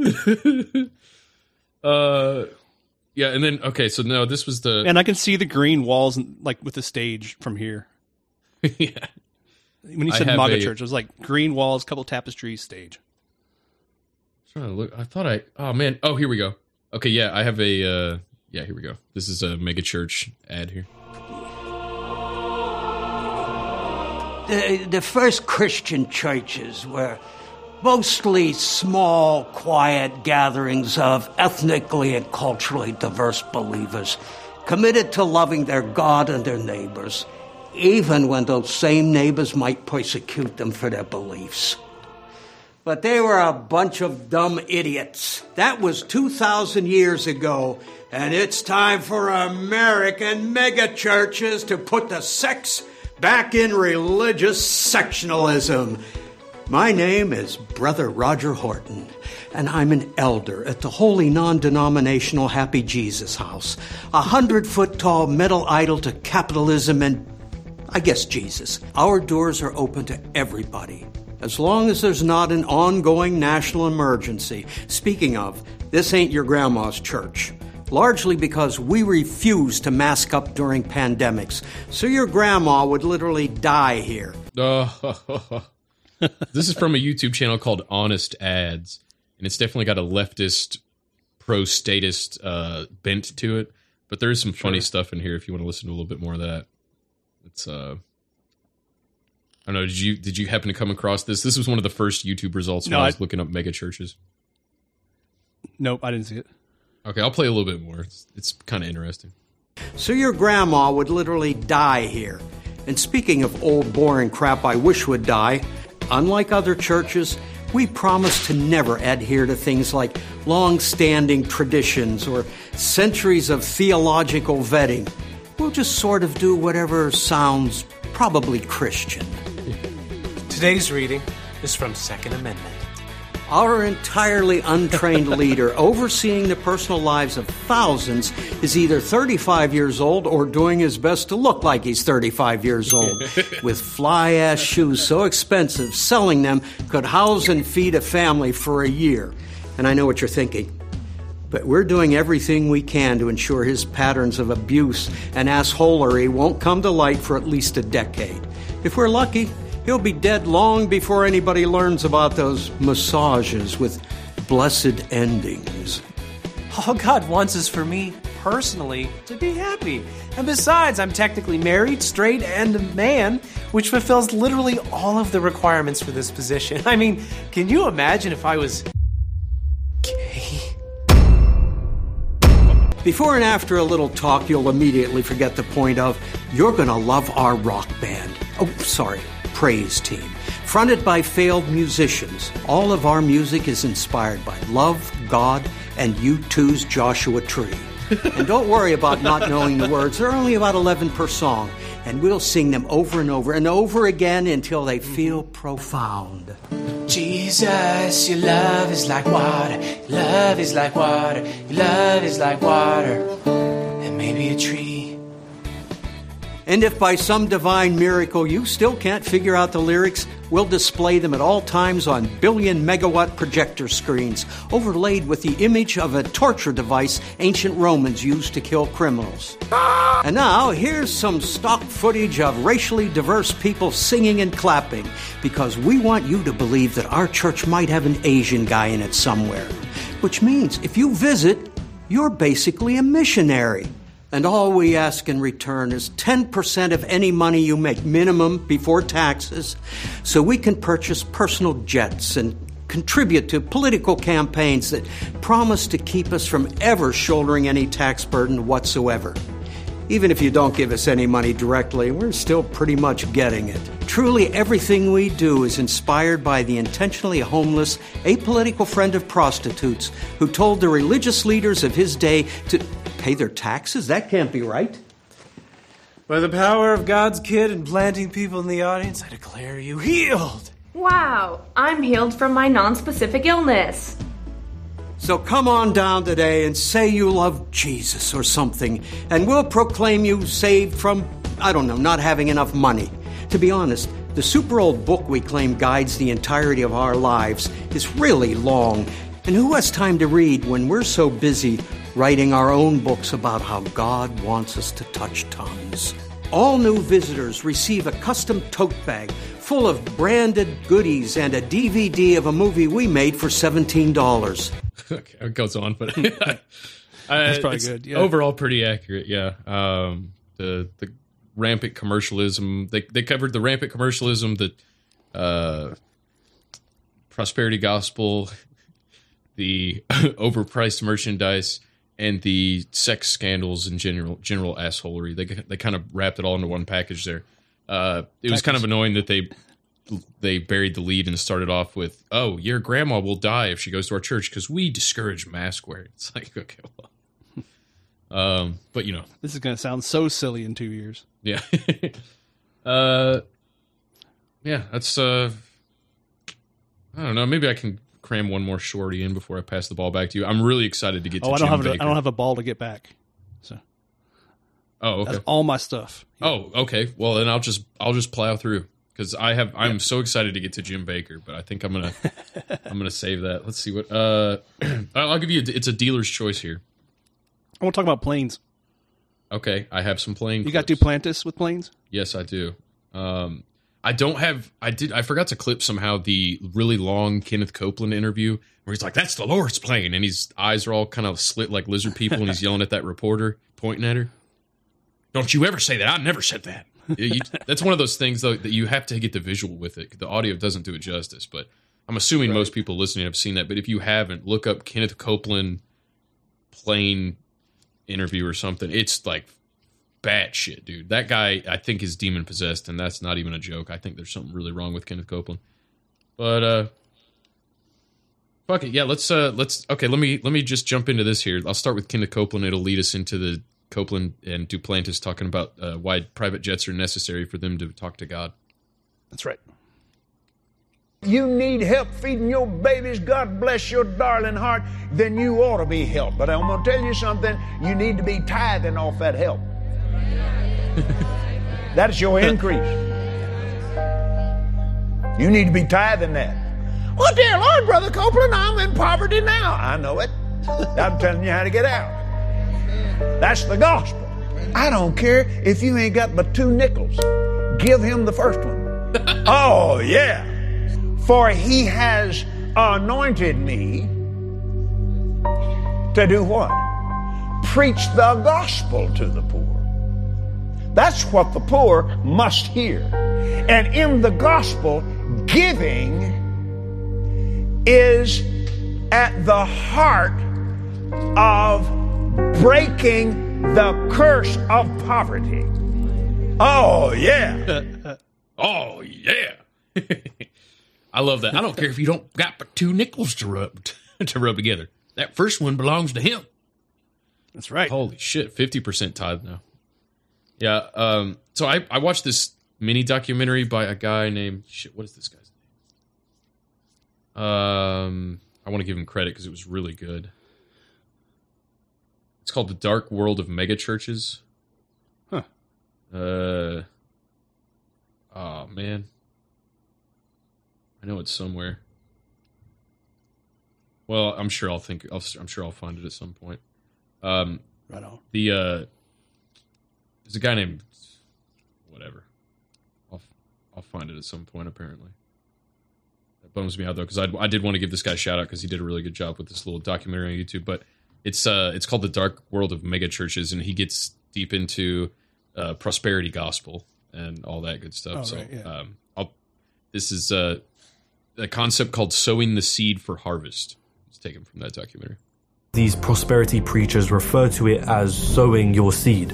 The implication is pretty obvious to anyone who is watching. You, know, you give us some of your money, and in return, that value will be given back to you in some way, shape, or form. It's the harvest. I want you to go to the phone or online and sow a seed. Now remember, Somebody's son is going to be set free from alcohol because of your thousand dollar seed. And I'm going to ask you to sow an exceptional and uncommon seed of $1,000. To click on that donation button to sow $1,144. So God is giving you the harvest and the harvest of the seed you've sown. You can't expect a harvest if you don't sow seed, spiritual, physical, or financial. It's surreal, and it generates a lot of money. On January the 12th of 2008, Kenneth Copeland Ministries took possession of a Gulfstream jet, which was funded all thanks to the donors of his church. In fact, KCM wrote a blog post thanking their followers for helping them, quote, harvest the Gulfstream. But our work is not done. To which the blog then proceeds to remind their followers that they still need 17 million more dollars, which will be used for the quote, sowing towards the construction of a new hangar, upgrading the existing runway, and purchasing special Gulfstream maintenance equipment. Or how about Creflo Dollar's infamous sermon, to which he tells his congregation to help him fundraise towards a private jet, all to the response of cheers and applause from the audience. If I want to believe God for a $65 million plane, you cannot stop me. You cannot stop me from dreaming. See, Copeland and Dollars' pleas for money, they're not met with criticism and backlash from their congregation. It's celebrated. And prosperity preachers will obviously say that this aids in their quest to spread their message across to different countries. If I flew commercial, I'd have to stop 65% of what I'm doing. Conveniently, that message obviously allows them to make even more in donations. But these preachers, they don't just live lavish, right? They they put it on full display. You think Jesus Christ would roll around in a Rolls Royce? Uh, I think he would. Let's get a close up of Gloria's ring. Where am I looking? Right here. Um, you fly in a private plane. Yes, I do. You're staying right now in one of the fanciest hotels in Yes, New York City. Yes, I City. am. You wear Nice very clothes. nice clothing. So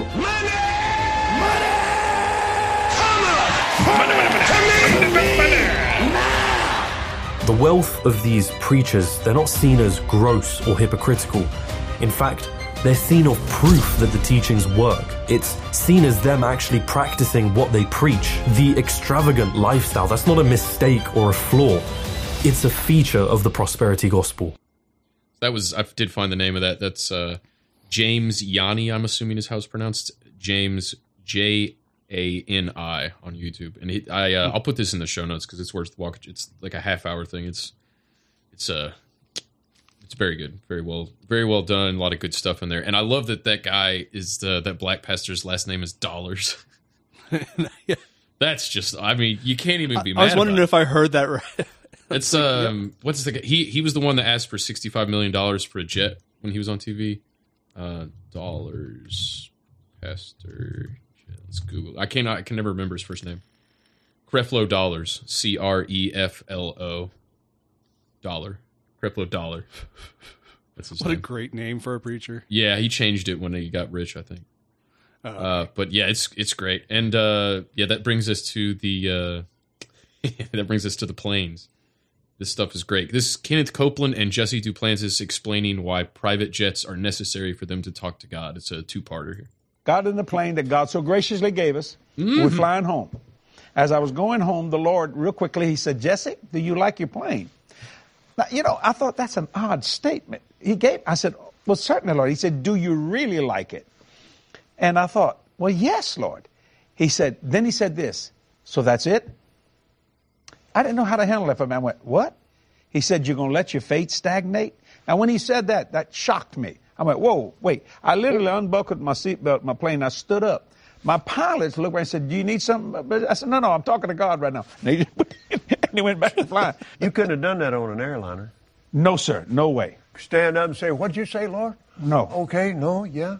And the guy sitting over there saying, What the hell does he think he's doing? you can't do You that. You can't do that. No, no. The world is in such a shape, we can't get there without this. That's right. We've got to have this. We would have, the mess that the airlines are in today, I would have to stop. I'm being very conservative. At least 75 to 80, more like 90% of mm-hmm. what we're doing, because you can't get there And from here. It's impossible. It's impossible. You can't you can't do the ministry without a private jet. And you can't and the reason you can't do it is because otherwise you can't stand up and say, "What'd you say, Lord?" Because if you're on a regular plane, people look at you and go, "What the hell you're doing?" That logic is incredible. I love it.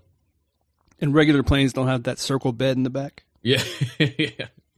When I was flying for Oral Roberts. Now, Oral used to fly airlines, Right. but it, even back there then, man, mm-hmm. it, it got to the place where it was agitating his spirit. Sure. People coming up to him, he had become famous, and they wanting him to pray for him and Right. all that. You you can't. You, you can't manage that today. Right. The- this dope-filled world. Right. And get in an air, get in a long tube with a bunch of demons. Right. That's exactly the And it's it's deadly. and and it works on you hard. It really does. So I, anyway, I, I wanted to make that clear so the devil can't lie to you and say, "See there, them preachers spending all that money, just just fat cats riding around." Dude, Kenneth Copeland is a I'm convinced Kenneth Copeland is demon possessed. And I am basing that partly on his looks and the fact that his eyes are like slits like lizards, but um yeah. I'm not convinced that these people aren't all CIA. Oh, you think they're ops?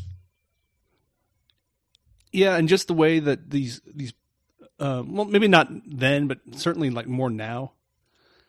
But how their their services are all very MK Ultra-ish in the way that they affect Yeah. you. I don't I'm not Yeah. disagreeing. It's something I hadn't considered. I'm open to it. I would And- say there's I'd say there's for sure some of them are informants or Um, because there's so much shady stuff going on, all they have to do to flip somebody is to say, "Look, we can put you away like we did Jim Bakker, or you can Mhm. play ball." and they all have like a, uh, a, a, an amount of influence at least over a huge number of people. Yeah, that's true. Yeah, even Jim Bakker does. It's like that guy, and uh, and all kind. There's all kinds of people that have been. Oh man, I got. s- Have you heard of uh, what the fuck, Popoff? Peter Popoff. Nope, didn't come across my radar. Oh, okay, yeah, he's he's a good one. Uh, yeah, I'll get to him next. Uh, but let's do a palate cleanser first. This is a, a based, just small time pastor calling out these big baller pastors for the assholes they are. What they say, Brother Mel? But they that are such Uh-huh. serve not our Lord Jesus Christ. But who? But their own belly. Jake the Snake, Long the Midget, Dollar the Rich Pimp, all these folk. Old Lion Float through Joel Osteen, old Sorry Paula White, old Knuckle Dragon looking Joyce Meyer, all of them, they ain't serving God, they serve their own belly. Yes, sir. Carlton Pills and all the rest of them. Yes, sir. Earl Pope Muhammad, all of them, they ain't serving on our God, they serve their own belly. Yes, sir. Listen. And by good word. And by good word. They ain't serving our God; they're serving their own bellies.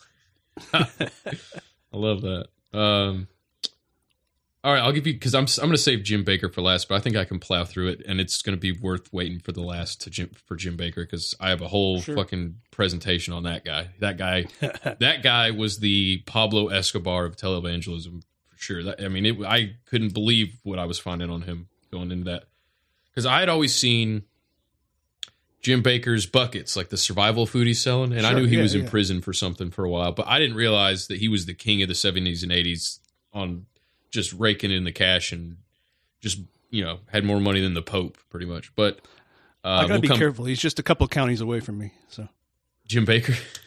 Yeah. that's right. uh, Um, were you done with? Did was that all you had? That's all I had on uh, planes? That's all I had on the planes. I think I might have some other. I'm sure it'll I come got up again. more. Okay, yeah, hit me. And I want you to see this if we can, Caleb. Get it back. This is the very first plane that I purchased for the Lord back in December 1994. And I, I, I said where I began. And then the second one I, I purchased was in January 2004, where I used to be. The one I'm flying right now, and I've been with, it's been with me 12 years. I purchased it in January 2006, where I am. So think about this. All these, this was paid cash. This was paid cash. This was paid cash. And the new one's going to be paid cash also. Now, let me make this announcement so everyone can un- understand it. I don't own the plane. This belongs to the ministry. If Jesus tarries and I go by the way of the grave, the next person that's going to take this ministry will use that. Just like we use all the different things that are happening in our ministry today. I really believe that if Jesus was physically on the earth today, he wouldn't be riding a donkey. Is that the same one So- where he's pointing at the pictures on the wall? Yeah. Oh, dude, he gets he goes up to all these planes and he's like, and this is what I'm gonna be riding in soon. It's the Starship Enterprise. And you're like, what the fuck? And he has a picture of the Starship Enterprise from Star Trek on the wall. Wasn't that Jesse Duplantis? Yeah. Bro, that shit's wild. Bring on Yeah. the nukes. That's what I say. We're ready. We're overdue for fucking nukes. But That's- he, uh, of course, he mentions he has he's had three planes. so I'm, I'm I'm assuming they just got progressively bigger and nicer. Mm-hmm. I mean that You think Jesus would be riding a donkey? Love that or just tore the shit out of him. But yeah, so that's the okay. So let's have a let's have a, a fun little uh, thought experiment here. Mhm. Okay, do you actually for let's just make it a two part question. Do you agree with Jesse Duplantis that Jesus would not be riding on a donkey? He'd have a PJ. I think he might not be riding on a donkey, but I don't think he'd have a private jet. I think there's probably a middle ground in there. All right, second part. What do you think Jesus would be riding around on? Well, kind of like would you would he be wearing sandals or would he be wearing Yeezys? I feel like Jesus would be a Yeezys guy. I'm, I mean, he walked everywhere back. the some day, Air Jordans, but you know, I think he'd be a Yeezy guy. Yeah, um, I don't know what. I feel like a moped, like a beat up moped, would be Jesus' style. Like, ooh, maybe like a. hmm. Yeah, I don't know, something humble, but something a little more efficient than a donkey. Maybe like a Ford Bronco. I actually don't kind of kind of don't know what like Jesse Duplantis was really trying to say here because a donkey was a humble form of transportation. Yeah. I mean, it's not like even back then. uh, donkeys were like the premier form of transportation. They had fucking chariots. They had horses. Mm, yeah. This is true. I mean, yeah. So, um, so yeah, a donkey was basically better than walking, but not much. In the morning, we making waffles. So when I think of a humble car, I think, who are some of the most humble people I know, and what do they drive? Now, I think of a Honda Civic. Yeah. And yeah, we do I can know a see couple Jesus people that drive Honda cruising around in a Civic before he gets a private jet. That's for sure. I know. I think Carolyn drives a Civic, and you know, when I think of humble people, I think of Carolyn and Jesus, and Booberry. I think he's got a Civic too. Yeah, my parents had a Civic back in the day, if I remember right. I had a Honda Ridgeline. That shit was not great on gas, but it Woo. got me to 400,000 miles. That's cool. Um, and you could fit like two coolers in the back too. hell yeah. Uh, well, I was. Whatever, I'll come back to that. Uh, okay, so do you want to hear about Benny Hinn or do you want to hear about Peter Popoff? Hmm. Yeah, let's go with Benny Hinn. Benny Hinn? All right, here we go. Benny Hinn. Hinn is probably most well known for what he calls his miracle crusades. Hinn claims to be able to perform miracles. He'll bring people to the stage with all sorts of illnesses, and then with the touch of his hand, they will feel God's power running through them as they fall back, and these catchers will catch them as they fall. You had Parkinson's for 15 years. He says, Oh, thanks for the anointing. Who are you? People in the audience will cheer. There are others who are stood there in awe with their hands raised in worship. And Benny Hinn isn't the only one that does this, right? This is a really common practice amongst the prosperity gospel circles. Glory to God. You're not bound to this chair. The day will come, you'll walk out of it. In the name of Jesus. What is it that we're really seeing here? Is this an actual miracle? I would know that there were certain things that were completely deceptive. Kosti Hinn is the nephew of Benny Hinn, and he's worked with his family, sometimes as a catcher himself. In 2017, Kosti Hinn came forward with a testimony of his time spent in Benny Hinn's ministry. The responsibility is to look really good, look really blessed, sell the narrative, make all the money, and say, Look at my life. If you give to this, if you follow it, if you obey it, and if you do what I say, God will do it for you too. He described the lifestyle that he had whilst working with his family. We lived in a 10,000 square foot mansion guarded by a private gate, drove two Mercedes Benz vehicles, vacationed in exotic destinations, and shopped at the most expensive stores. Kosti Hinn really believed in what he was doing. You know, but he only had doubts when he started finding contradictions in what he was teaching and what he was finding in the Bible. The footage of Benny Hinn is just absolute bonkers. He's he'll touch a guy on the forehead and the person will fly backwards like oh. Like, have you seen any of that like the faith healing stuff? That shit's wild. Yeah, it almost looks like WWE where they're just like selling it. yeah, it's like hell in a cell, but it's heaven in a. I don't know. I was, I was gonna rhyme something. Let me try that again.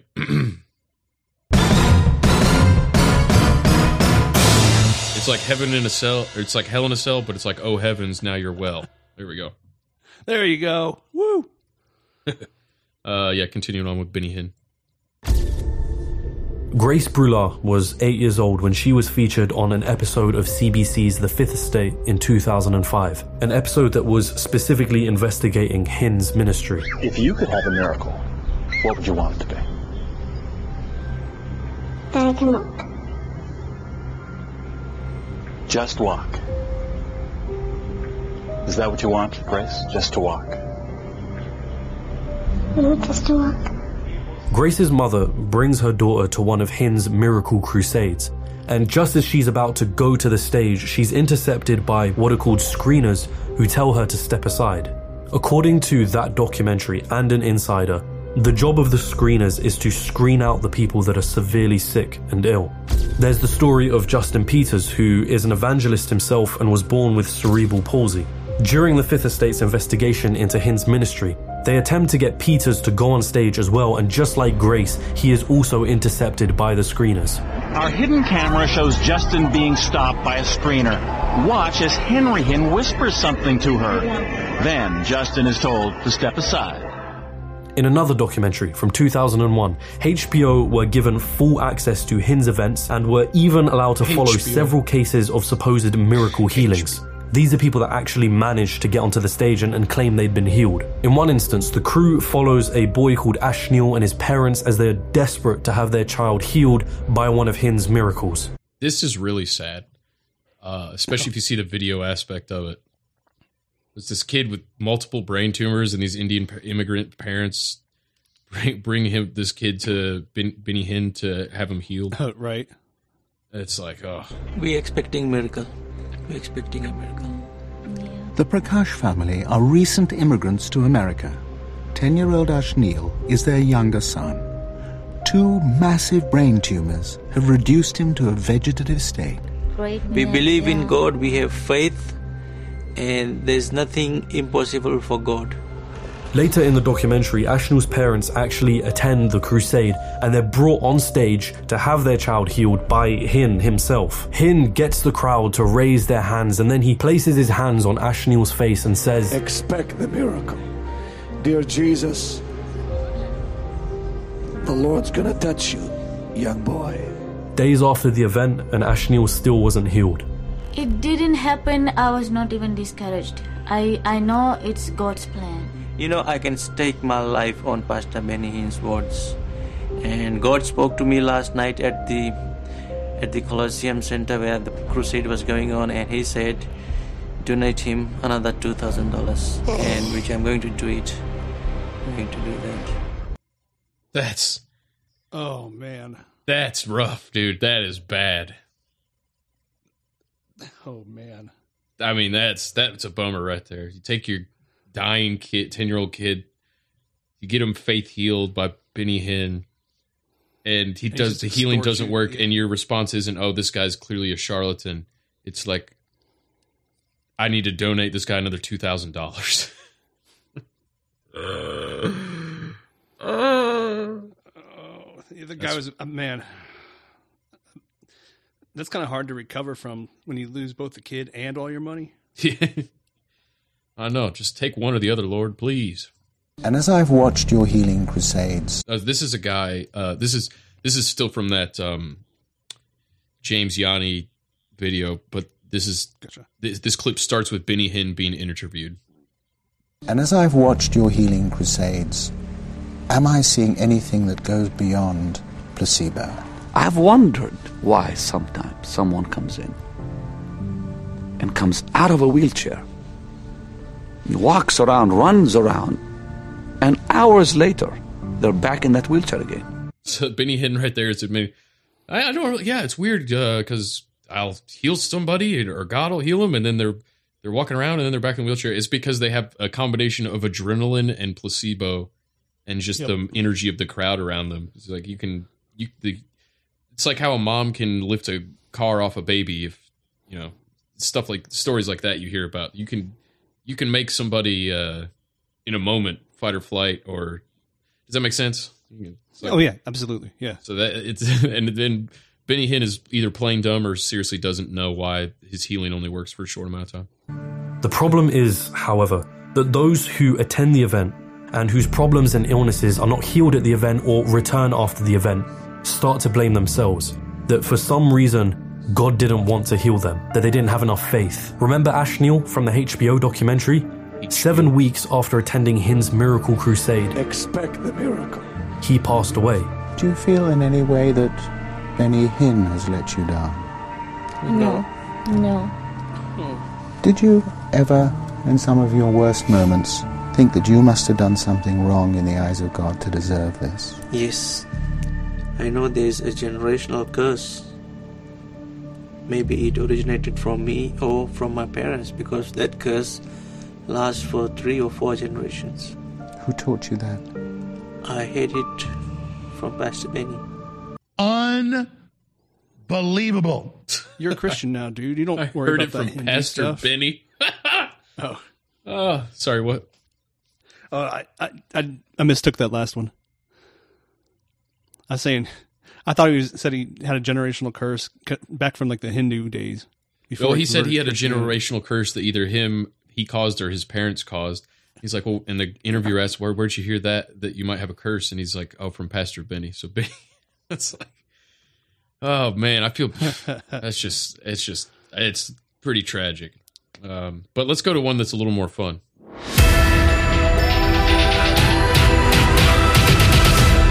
Let's go to Peter Popoff. This guy Okay. is awesome. This is a long clip, so just pause it, like have me pause it at any moment. But this is uh, right. Banachek, the illusionist guy or mentalist, whatever you call him. Uh, Mm-hmm. He was on Joe Rogan, and he was talking about when they first exposed Peter Popoff. Yeah, um, writing for Hustler. Yeah, writing for Hustler on Evangelist. He said, "Hey, do you want to come see this evangelist with me?" I'm like, "Yeah, sure, I'll come." so went there, and um, there's about ten thousand people. It's downtown, big auditorium, He was Houston, huge auditorium. You know, all these people sitting around, and uh, Popoff comes out on stage. He starts saying he's getting the word of God. He's telling people their names, information about who their doctors are, what their ailments are, and he's he starts healing people of cancer. He starts healing people of blindness, people walking again, and it was really, really emotional. Even for me, I had tears in my eyes, but I knew it was all bullshit. But I had tears. You in my- knew it was bullshit and you Oh, still I- were I- crying? it get, you get this whole fucking like like when you see a little kid crying and running down the aisle, you know, Right. It, it, you you want to get angry, but at the same time, it's like it's just so emotional. It's just Right. the you get caught up in this whole thing. It's Mhm. you just do. So he asked for people to collect money. He's just asking random people to come up, grab a bucket, go collect money. I got down there. I remember I was like the fifteenth bucket. I got my bucket. I walk around, I get checks. I got probably about, I don't know how much, 10 grand, 20 grand. I don't know, you know, what I've got. I mean, money, first of all, getting money. Then you got to, I'm think I'm done. He said, nope. Yeah. Okay. Once you guys to go back out and collect checks. So now we're going out getting checks in the bucket. What? Then it's like go out, get sealed offerings and people are dropping envelopes in there with like watches, rings and stuff like that. As I come back, I hand the bucket up to Popoff and I look up and I notice that he's got a piece of plastic in his ear. I go back to Randi and I say, Randi, I said, look, either this man or God, God doesn't like him enough to heal him, and he's got a hearing aid, or something else is going on. I don't know what, but something else is going on, and I think that's how he's getting information. And Randi was like, no, he's using mnemonics. Mnemonics are basically memory systems, all right? I, u- I have to use a lot of mnemonics to memorize things because otherwise I have major issues. And I know a lot about mnemonics. You either memorize a lot about things about a few things or you memorize a few things about a lot of things, but you don't memorize a lot of things about a lot of things. And he was memorizing a lot of things about a lot of things if that was the case. I said, I don't think Mm. so. So they went out uh, to the next Popoff uh, congregation thing, which was in San Francisco. Got a friend of ours uh, from uh, Alec Jason, I think his name is, uh, from uh, who's an electronics engineer and knows everything about electronics. And he brought this little scanner and dressed up as a security guard, hanging out in the back. And he was scared to death he was going to get caught. Nobody questioned him. He's there in a security outfit, and he scans all the frequencies ahead of time, and he blocks out every one of those frequencies that are known frequencies. The moment Popoff hits the stage, a brand new frequency pops up. Mm. And turns out, I think it was uh, 37 point. I can tell you in just a second here. It was, uh, yeah, where was that? The frequency that he was on was, yeah, I thought it was right. Yeah, 39.7 megahertz. important. That's what God broadcasts on. And it sounds an awful lot like Peter Popoff's wife. so what we did was we taped all this and went to the Johnny Carson show. This is how long ago that was now on this night show with Johnny Carson. So this guy would know. Uh, Peter Popoff would know everything about everybody in the audience. I should have set that up a little better. He would know their, you know, what ails them, their address, their name, and everything. And he'd act like he's like, God, is, I see angels around you, and and God's telling me you got arthritis in your knee or whatever. And it turns out the whole time it was just his wife had get, would get that information ahead of time and then would feed it into his earpiece. Hmm. And these uh, skeptics and magicians found that out and exposed Popoff on the Johnny Carson show. Um, Man, it's but- too bad they didn't actually block the frequency like when he hit the stage, so he couldn't get that information. Just Yeah. watch him. That would be great. Yeah, jam his signal, or give him right. false information. Yeah, you'd have to have somebody that sounded like his wife though to pull that one off. Um, yeah, this is Inside Edition because Popoff, kind of like Jim Bakker, Popoff made a huge comeback after he was disgraced. And uh, as far as I know, to this day, is still doing stuff if he's still alive. But this is Inside Edition. Colin the Prophet Who Profits. 20 years ago, Peter Popoff was a televangelist who just declared bankruptcy after his preaching methods were exposed as a fraud. Now, our Inside Edition investigation reveals he's back, and as Matt Meagher reports, his style of living is better than ever. Lord, let this anointing and power flow through our sister now. He claims he's a healer, that the power of God flows through him and can cure whatever ails you. Brand new! He's the televangelist Peter Popoff, appearing on infomercials seen across the country. He claims he can perform miracles. What happened to the pain? It's gone. And Popoff doesn't just heal your body, he says he can heal your wallet too. I'll never be broke another day in my life. Say it again. But this isn't the first time Broke another day in Popoff's my been life. on television. Two decades ago, on The Tonight Show with Johnny Carson, Popoff was exposed as a fraud. And we picked up something interesting. But The first, expose let's look at- was carried out by this man, well known skeptic James Randi. Popoff claimed Oh, God spoke directly to him, and he seemed to know everything about the people attending his crusades, including their health problems. Burning this arthritis right out of your body. But Randi took a scanner to some of Popoff's crusades and picked up radio transmissions. Turns out the voice Popoff heard wasn't God's, but his wife's. I'm talking to you. Can you hear me? If you can't, you're in trouble. You see, Popoff's wife, Elizabeth, had previously gotten personal information from people in the audience and then fed it to her husband electronically through a tiny earpiece. Jody Dean. Jody. Jody. Dean. Jody Dean. No, she should be right there on your right side.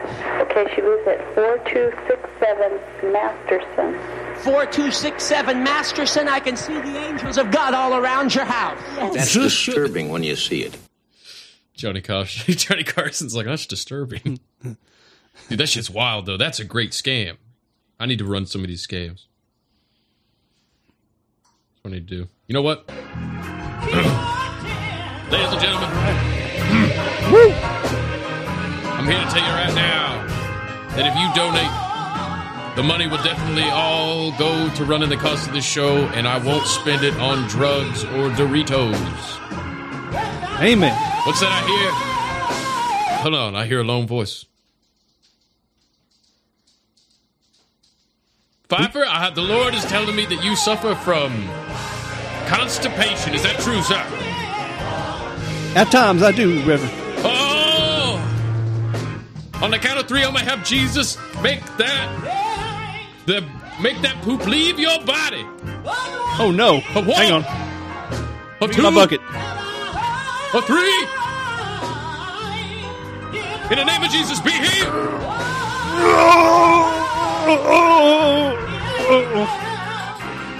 All right. I almost Uh, didn't make it to the bucket.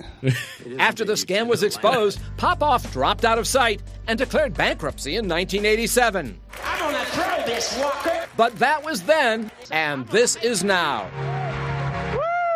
Popoff is back, and business is better than ever. He operates out of this giant facility east of Los Angeles.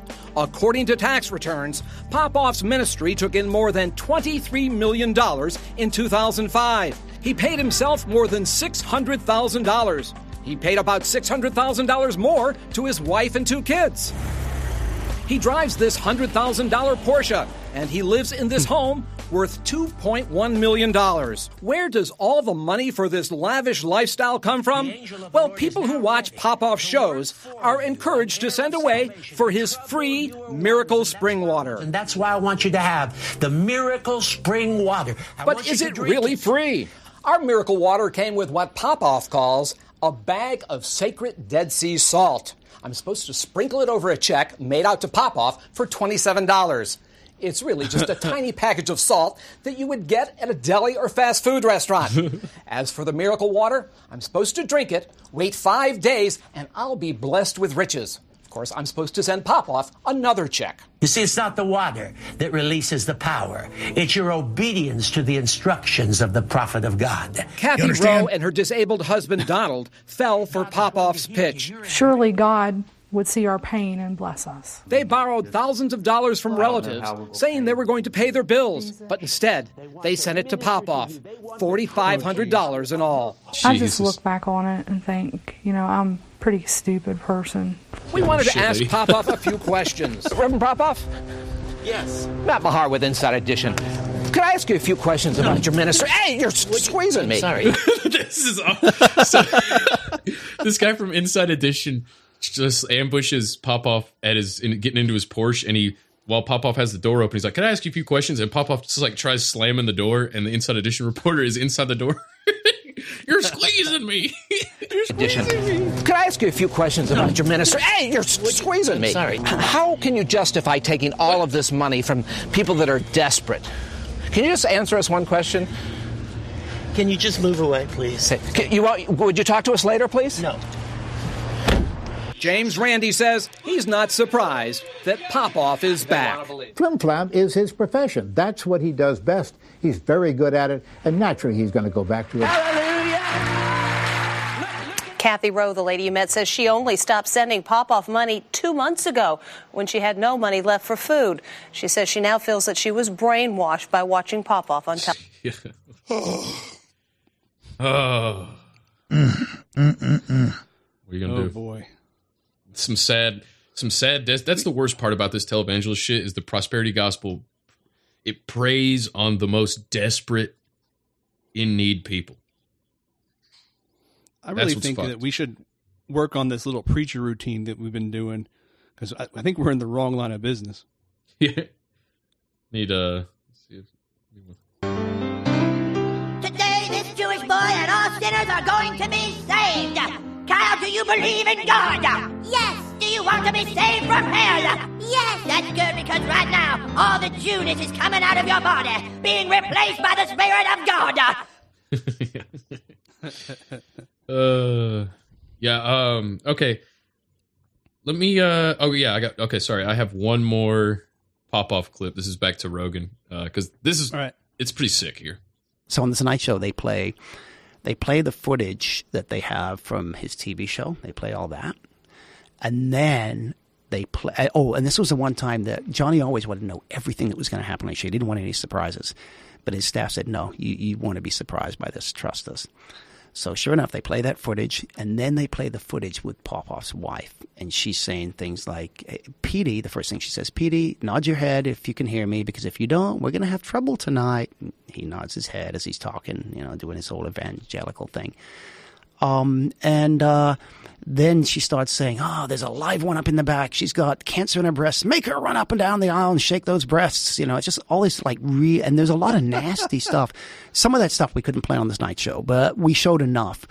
And so, just a disdain, a mocking of these people. Yeah, really, yeah, She had exactly. re- she actually had breast cancer, and she's telling her. Oh yeah, these people do. Yeah, these it's real ailments that all these people. Well, almost real ailments. I'll get. To. So Popoff's wife was a sick fuck. Apparently, if she would say Are stuff those they full couldn't even tapes play on the air. available? Yeah, uh, I it, I pulled the Johnny Carson. Well, I didn't record it, but I watched the Johnny Carson. Uh, I can look the- it up later. Yeah, the whole presentation. It's pretty. It's pretty phenomenal what they did because they they recorded it all and then they just over they played original clips, a couple clips without it, and then they played the overlaid recordings they got of Popoff's wife.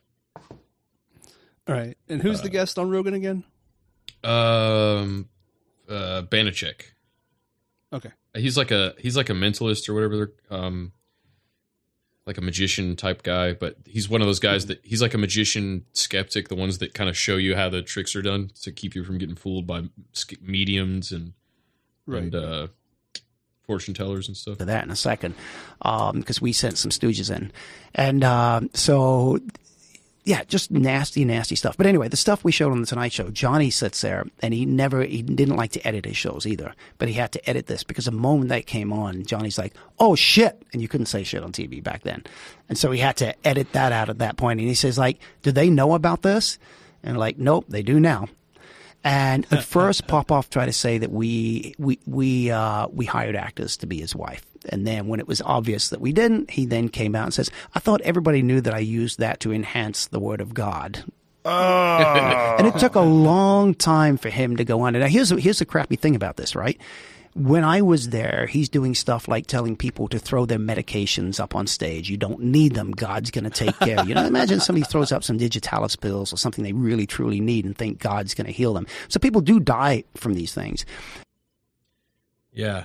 Now, so Popoff was disgraced, went bankrupt, but then came back in a big way and is now selling water and table salt and having people donate all the money they have and their relatives have to the church. But that's still nothing in comparison to the real OG, my personal hero, Jim motherfucking Bakker. I am so excited to talk about this guy. Holy shit.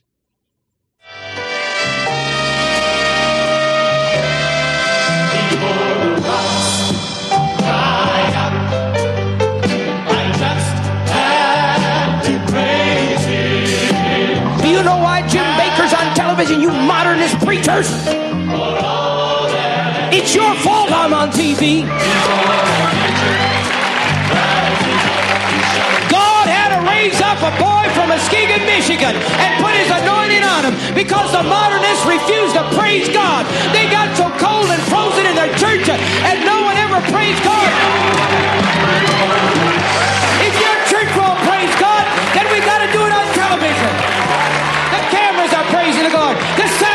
Praising the Lord. The transmitters are praising the Lord. Come on, choir, sing it. Come on, people, worship the Lord.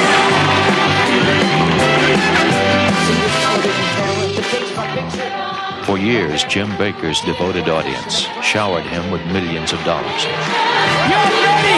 You're ready to burn. What they didn't know was that sex and money scandals hung over the TV minister's head like a sword of Damocles. But a sexual encounter in a Florida motel brought the truth to light. And Jessica Hahn's story was only the first chapter in a whole book of revelations.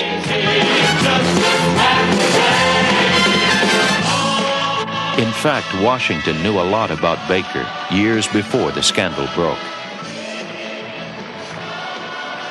In 1979, the Federal Communications Commission was investigating Bakker and grilling him about fundraising and finances. So I'm going to go out on a limb and say that you probably know, or at least knew more about Jim Bakker than I did, because I had no idea about all this 70s and 80s stuff until this week. Oh yeah, him and Tammy Faye and, and all that. And the, Wild, The dude. hotel room. Yeah. Absolutely fucking wild. And, uh, dude, okay, so uh, Kevin Spacey played him in a made for TV movie. Did you know that? I did not know. Dude, listen to this. This is Now, ladies and gentlemen, he and Kevin Spacey looks just like him too. That's what's crazy. the pastor of the brand new Heritage Village Church, the Reverend Jim Bakker.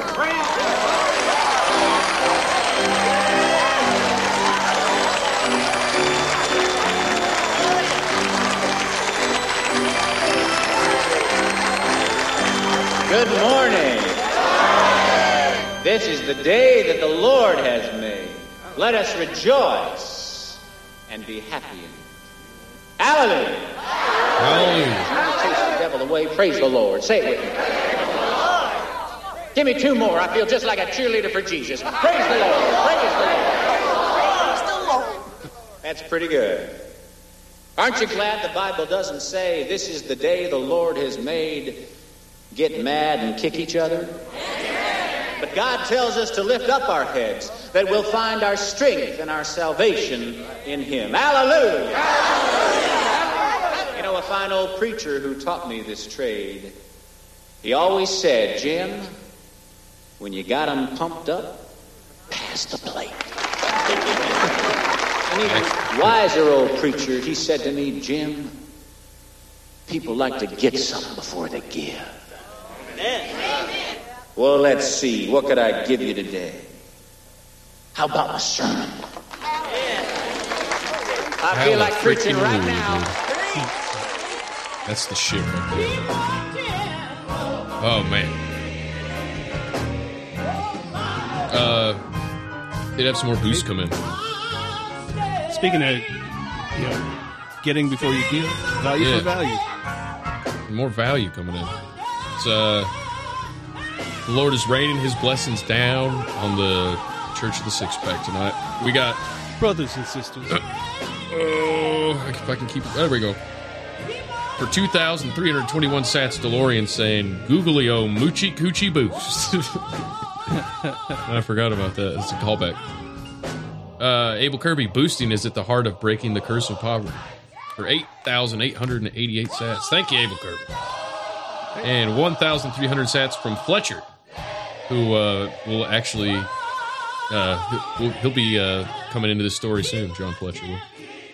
And then 7,700 sats for American Ultra saying, Jesus hopes you lads can join us for our game sermon this Sunday night. That's right. Um, hopefully I'll be off work, but uh, American Ultra will be hosting uh, the bi weekly Jackbox games, which I'm a big fan of. So hope you all can make it there. I'm going to try to make it. And Vox came in with on the PayPal with a $10 fiat donation. Hey, Vox! Hell yeah. Recently of Abs in the Six Pack. Yes, yesterday.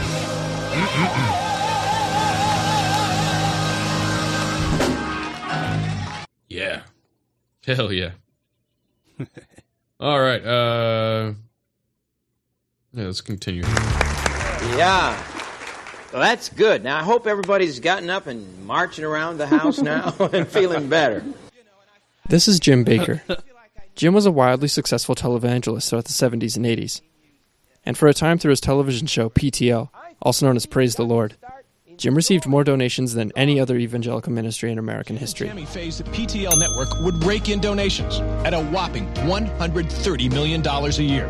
They lived large, and they built a huge Christian theme park in South Carolina. They called it Heritage USA. Yeah! My God is real. Thank God our God is real. Through weekly telethons, PTL brought in as much as $31 million in a single week. With this, Jim was able to build a massive Christian Disneyland in North Carolina named Heritage USA by encouraging people to become what he called investors. Minister the gospel. So if you want to do that, be sure to do it. That is awesome. And that's 70, that's drove 1970s dollars, man. That's when a dollar was worth something. It had me looking to see what else was playing because I he had the preaching in the background. Yeah, Yeah. but it's only on the left earbud for some reason. Yeah, I was doing the same thing. Um, but dude, no, they ruled the freaking 70s. I mean, they ruled the 70s. This is from Frontline on PBS with Judy Woodruff. Bakker raised so much money for his Praise the Lord TV operation that he became the second Christian broadcaster to set up his own satellite network. From this moment on, the PTL Television Network plans to broadcast television and radio nonstop 24 hours a day until the second coming of Jesus Christ.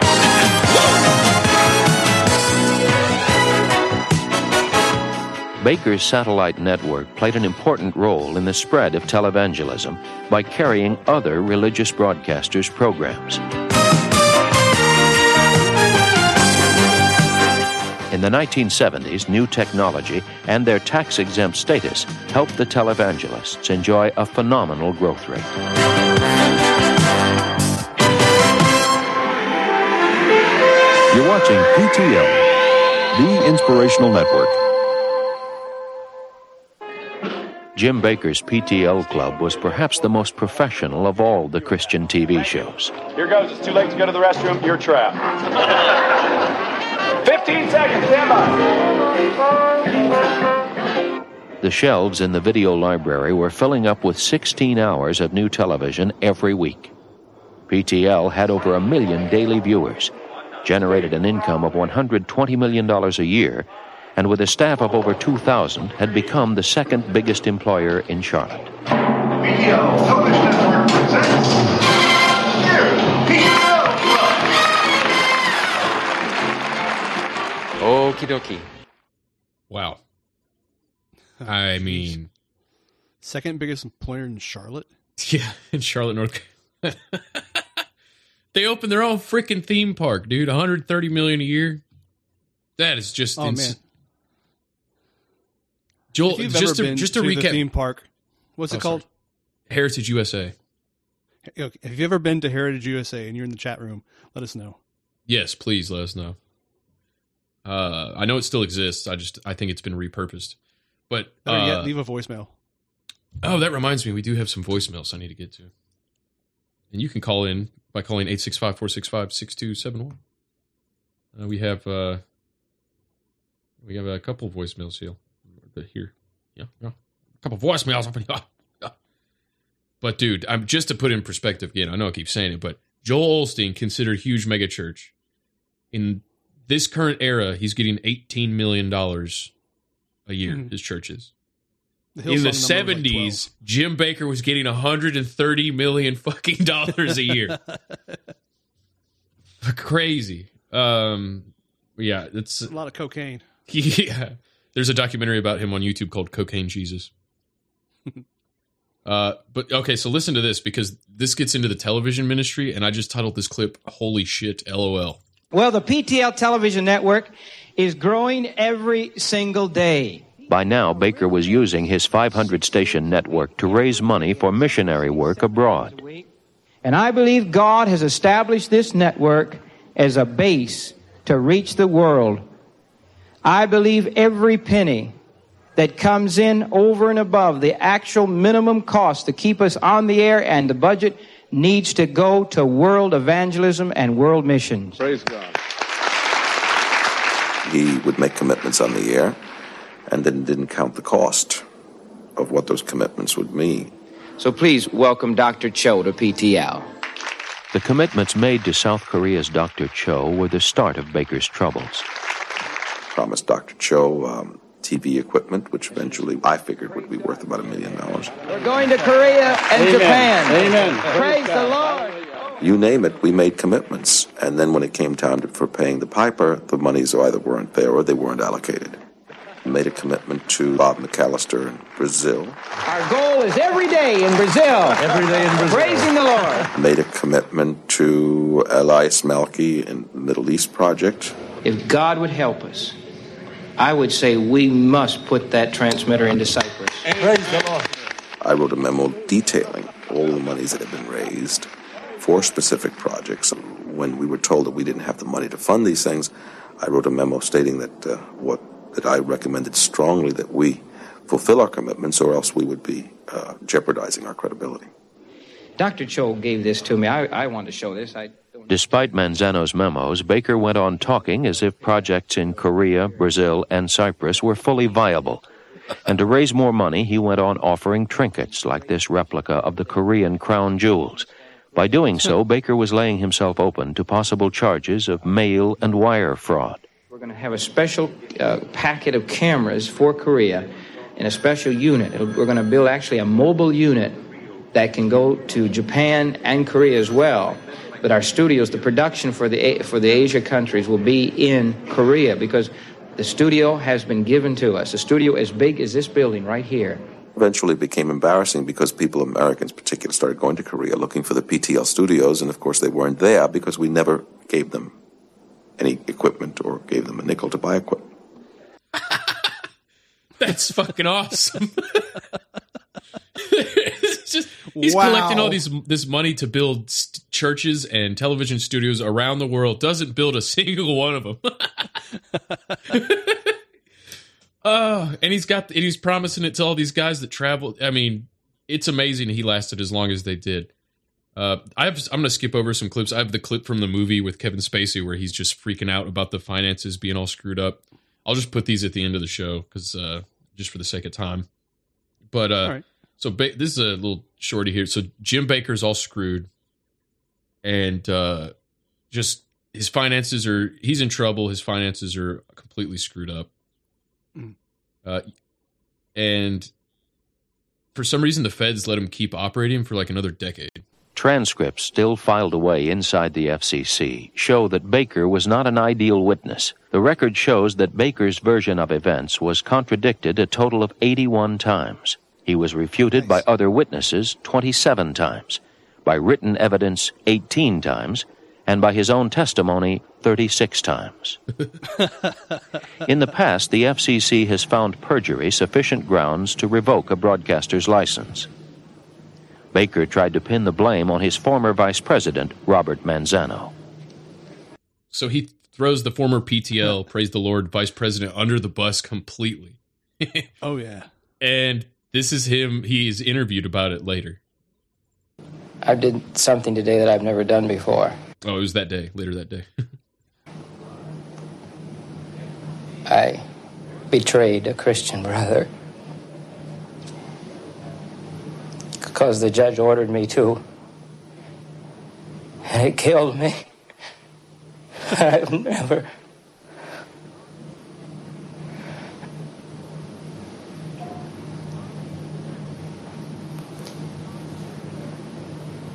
I will never publicly betray an enemy, Okie dokie.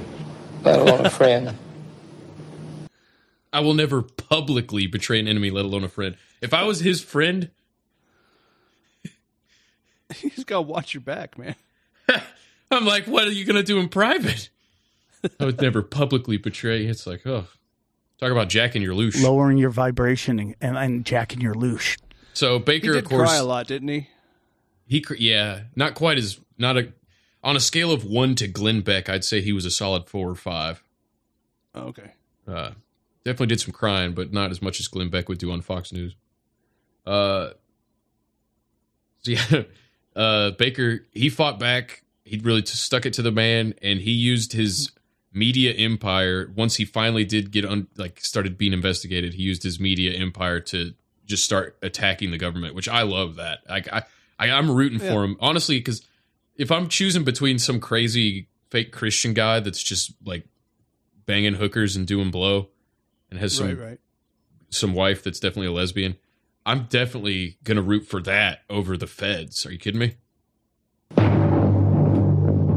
The PTL Television Network presents the PTL Club. The evidence against PTL was piling up. Jim Bakker. Originating in the Heritage. Bakker fought back with the weapon he understood best. Welcome to the PTL Club. He was accusing uh, the FCC of being in league with the devil Welcome to the PTL Club. and saying that he was being Saying. persecuted by the FCC, Oh, it's nice to have you here. that we were out to get him because the FCC was anti religion. All the attorneys that represent PTL have agreed that it is now into a stage of harassment of the PTL television network. The bureaucratic, backroom, playing around harassment that has cost this ministry over a quarter of a million dollars. We were the greatest source of funds PTL ever had. We rescued PTL from virtual bankruptcy. Bakker, I was told, was able to raise $22 million because he made it sound like if it was, if you didn't send me $100 or $500 or $1,000, the devil is going to win over Christ. He needed all of this money to, uh, to protect the cause of freedom of religion. What we want is what every American wants a right to worship our God as we want to do. We do not want this church or any other church destroyed or intimidated by the government.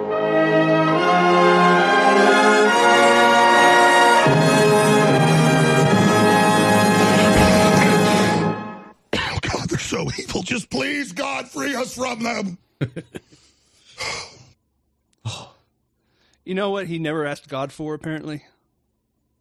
A hotter wife, good accountant. Oh yeah, he needs one of those good Jew lawyers. Yeah. oh man, I don't know. You got any thoughts on this so far? I was, I could. This this is this to me is the American. This is like, this is up there with like Davy Crockett, Paul Revere. uh, I mean, and then you got Jim Bakker. It's like just the just the more I and especially now. Have you seen what he's doing nowadays? It's fucking crazy. Yeah, I've been there. You've been you've been to one of his sermons. No, I've not been to one of his sermons, but I've been to this uh, this little community he's building down there uh, south of Branson. I think it's called Morningside or something like that. Yeah. Bro. But uh, during my uh, during my midlife crisis, I was doing some uh, roof sales, right? And one of the calls I had was down there, so I went down there, climbed on a roof. That's awesome, dude. You got the to people need that live there the exactly ground like what you would think. I mean, like what do you think people that that would live in a place for with Jim Bakker were like. if- from the videos I see, like the Vic Berger edits and everything, it's just he's got thir- like 300 gallon buckets of macaroni and cheese and casseroles that you can heat up in the apocalypse, and then you can use the shovel that it comes with so you can take a shit. He literally says, "I'm the only pastor in America concerned about your bowel movements." I'll have that clip after the show too. it's too long to play right now, but he's he's just doing the survival like uh, Y2K stuff all over again, just the survival buckets, kind of the same shit Alex Jones does, but he's doing it a lot more um, lower quality and overpriced. nice.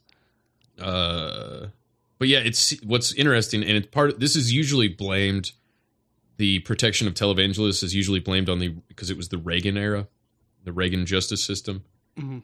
Uh, but I don't know. It seems to me like there's a little more to it than that. But uh, yeah, I don't know. Oh, and he opened up the the PTL Center.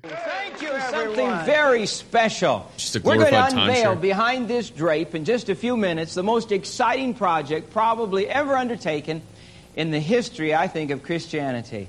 You guys ever go to Sunday school? Better So the than what Jesus did. Better than the apo- dude. Not the history of Christianity is timeshare. The most.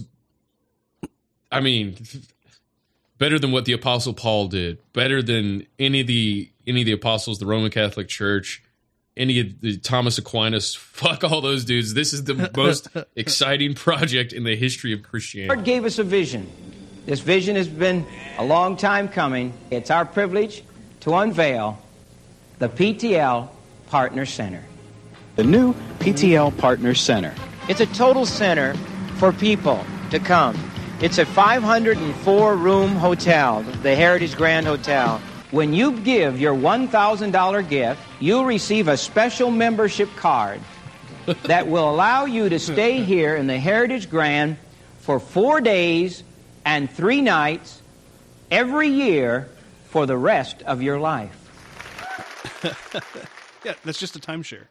It's amazing. That is amazing. Uh what's and it's just it's so it's inspiring to me. This Yeah, guy can get dragged through the mud, spoiler alert, go to jail for like a decade, have all these scandals, and then come back out and all these old people that remember that happening just flock back to him and support him. Yeah. And say, give me that. Time shares for Jesus. Give me that. Time shares for Jesus. Give me that. Fucking wild, dude. But the uh the feds were running defense for him, it seems like to me. Um and that's the implication here in this frontline report. Hi, Julian. Larry Bernstein was the FCC investigator nine years ago. We found enough evidence to indicate that serious wrongdoing had been done, indeed, possibly criminal wrongdoing. I immediately wrote up a report. It languished for two years at the FCC, was rewritten three times, each time watered down. And then when it was all over, nothing was done with it. Since then, Bernstein's report and 4,500 pages of evidence have been sitting on the shelves of the FCC. Frontline has obtained draft copies of Bernstein's report. On it, someone has noted the extensive deletions and modifications that were made. The fate of the report raises serious questions, not only about the FCC's conduct, but also about the Internal Revenue Service and the Department of Justice, both of whom received copies of this report. I believe it's time. Despite evidence of false solicitation, possible tax evasion, and even fraud, all three agencies failed to act, and Bakker continued to raise millions with apparent impunity. United States of America.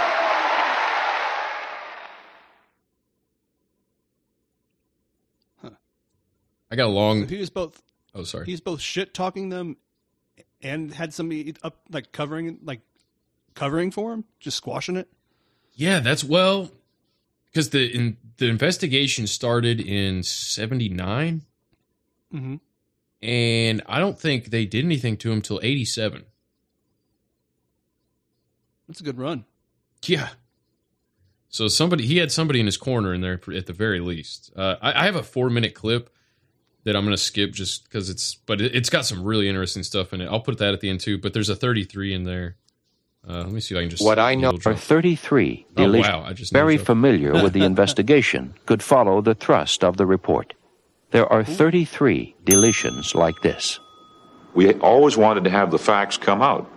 We The, the, I'll, I'll put that clip at the end, but the PBS back when they did real journalism, they're on uh, uh, PBS Frontline. They're interviewing the head of the the FCC chairman and some other guys, and they basically just keep going in circles around the blame game because they're like, "Well, how come you told this, you buried this guy's report about Bakker, and then you told him to rewrite the report and take out all this evidence that they had against Bakker?" And they're like, "I don't know. You'd have to ask this guy about that." And then they go to the next guy, and he's like, "Oh, I don't know anything about that. That's like, you're lying. You know, I didn't do that." It's like, uh, Your government at work, people. yeah. Larry Bernstein was so disillusioned by a decision he thought let Bakker off the hook that he quit government service. After the FCC let, let him go, in the face of a mountain of apparent misconduct, he must have felt that he could do anything and God himself wouldn't stop him.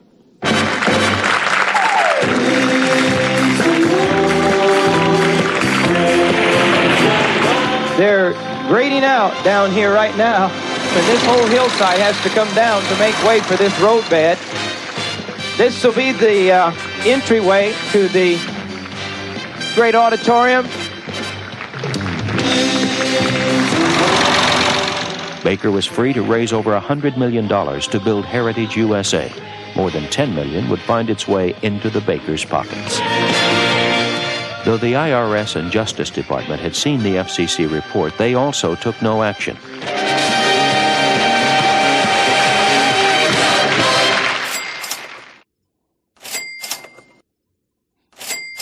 Yeah. Boom! I think you'd think there'd be a better cha-ching sound effect than that. It all sound like that. Okay. Well, you know, whatever. That one's even worse. So old Jimmy's getting it at this point.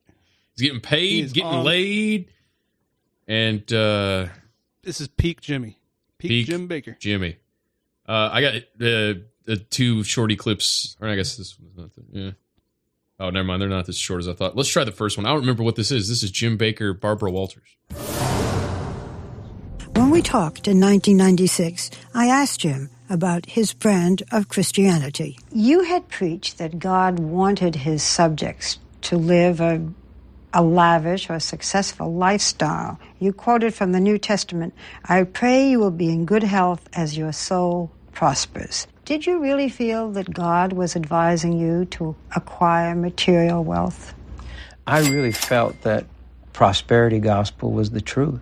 I really thought that God wanted us to not have any problems, not have any sickness, not have any pain. Yes, but that's not the same as God wanting you to have lots of money, expensive clothes, uh, huge salaries, lots of luxuries. We're not talking about health and pain. Yes, yes. But I really sincerely believed in what I was teaching. Our ministry just kept getting bigger and bigger and bigger. Do you think there's a chance that Jim Bakker really did believe in he was do- what he was doing, and he was just so stupid and naive he didn't understand about laws and taxes and financial? Like, what's the percent? What's the over under on that? It's pretty. Like, it's not even a one percent chance, right? Where, where, where would I put the slider on it? Yeah, Let's see. naivety. And he's just like the victim of his own foolishness and lack of. As somebody who's not very good with money myself, I'd put it like, I'd say he like sixty percent believes in what he's doing there, and like forty percent, like doesn't. He's just like dipshitting around. Okay, that's fair. I don't know. You want to hear more Barbara Walters? I got a part B of that clip. I don't remember what it is. Sure. Their family, daughter Tammy Sue and son Jamie Charles, were part of the show. My son Jamie just walked in. How you doing, Jamie Charles? Good. But preaching family values wasn't the same as having a happy family. I recently sat down with Jim Bakker's son, Jay, and asked him what life with his father had been like. So, did you feel close to your father? Yes and no. There were moments at home when we, were as a family, we would like hang out in the in their room and watch television together. That I felt really close. But you know, I, I had bodyguards, and so I was also hmm. raised a lot by security guards. How would you describe your relationship? I really looked up to my dad. I kind of thought my dad ruled the world because I was so young and he had so many people following him. And there were more people and more donations every year. Renew your pledge in the name of the Lord. But questions were being raised about what all these pledges were paying for. In 1978, the Charlotte Observer started publishing articles about the misuse of PTL funds. It sparked a five year long FCC investigation. There were problems at home, too. Tammy Faye was rumored to be having an affair with the man who produced her record albums, Gary Paxton. And Jim was worried that Tammy would leave him, but he had an idea. What if he got Tammy jealous? According to Jim, his friend, Reverend John Wesley Fletcher, offered to help. They could take a trip to Florida, and there John Fletcher, would introduce Jim to a pretty young woman, a 20 year old secretary who worked in a Long Island church. Her name was Jessica Hahn. There are many different accounts of what happened in that Florida hotel room, but this much everyone agrees on. Jessica Hahn was introduced to Jim Bakker. He said he was lonely, and they had a sexual encounter that lasted 15 to 20 minutes, and Jim Bakker said he cried afterwards. You write in your book that it was not an affair, that it was 15 minutes. That's right. I don't know what to call 15, 20 minutes. It wasn't an affair. It wasn't love. It was You sex. You are a loser. Everyone hates you. I bet that's what it sounded like. Man, there's nothing worse than a dude crying after sex. Uh, yeah, like if a woman cries after sex, you're like, oh, that's not good. That's pretty bad. But if a guy cries after sex, it's like universally just pitiful and funny. Um, Like if a girl cries after sex, you might get to have sex with her again. If a if a guy cries after sex, that woman is not coming back. and I love that John Fletcher has his fingers in the middle of this whole pie right here. uh, now I'm now I'm remembering why I pulled that second Barbara Walters clip. Now Geraldo Rivera, back when he had black hair and a black mustache years ago, um, he had John Fletcher and Jessica Hahn on at the same time to debate. Would you like to hear a little bit of that? Oh, okay, yeah. Your quote? That's an accurate quote. Jessica? Geraldo, I wish to God he'd rot in hell. Let me tell you something. I guess I should recap what happened. It, there's very convoluted and there's conflicting accounts. Uh, Jessica Hahn alleges rape. Um, Jim Bakker says that it was a plan to make his wife jealous, and Fletcher was the one that basically pimped out Jessica Hahn to Jim Bakker. And uh, in fact, Saturday Night Live, back when Dana Carvey was the church lady, you remember that? Yeah. I have that clipped, and I'll put that in the post show too. Is the church lady interviews Phil Hartman at the time plays Jim Bakker, and I can't remember who played uh, Tammy Faye, but t- t- Jim and Tammy are on the with the church lady, and uh, they're covering the the whole entirety of the saga and breaking down what happened during that 15 minutes and everything. It's yeah, I'll put that. I am sick and tired of this. This is too much for me. With this man, he is lying. My little brother is listening to this. I am fed up with this crap. With John Fletcher, I am telling you the truth. this man is on a promotional tour because he can no longer pass around the offering plate. He can no longer make a living from stealing people's money. Just like Jim Bakker, he is a thief. He is a professional liar. And I am fed up with it. I am tired. I had lost a family, and I don't give a crap about his family, because he didn't either. I lost a family. I spent Thanksgiving alone. I'll spend Christmas alone. Why? Because of them. This is the last interview I'll do with John Fletcher. Because I don't give a crap about this man. I am so sick of fighting this. I'm fighting all these men. And I have a story. My story is true. I'll back it up one million percent. And if I'm wrong, then let me be indicted. John Fletcher, you should have hung yourself. I wish you dead. You're a liar. Jessica, I did attempt to hang myself and woke up very disturbed because it didn't work and I was on life support equipment. You're not the only one who has suffered. I've lost everything Oh, John, is dear and that I treasured way. in life. John, and you you know, made it. Jessica, you and I and all these players in this saga are just as guilty one by the other. Sir Bimrose in the chat said that guy has a really sordid history from evangelical scammer to podcaster. John, the only thing me- I can say, I wish you no harm, Jessica. Oh, go I'm to not hell. trying to Go be to hell. decadent. If you wish her no harm, sir, may I ask why? Uh, do you do you do you understand how we can be incredulous about that statement? I understand, and you have Do the you right to. understand how? I've tried to stay in the middle here, but do you understand how you might sit there and appear to me to be an extremely distasteful man? I'm, um, I have a right also, Geraldo, to change. You have no rights, John. I have a right you to have no rights. You have no right. this rights. thing you has should cost be me everything jail. that was precious and dear to me in my life. I'm sorry for it. And I'm not having an axe here to grind with anybody. There is something therapeutic about talking about pain and bad memories. And that's what I'm doing. If it does nothing else, no matter how self-serving it may seem, it gets that which is on the inside of me on the outside. Do you believe in God? yes, I do.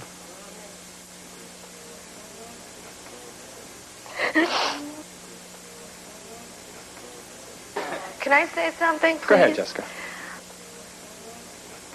I am not the issue. I was not a preacher, okay?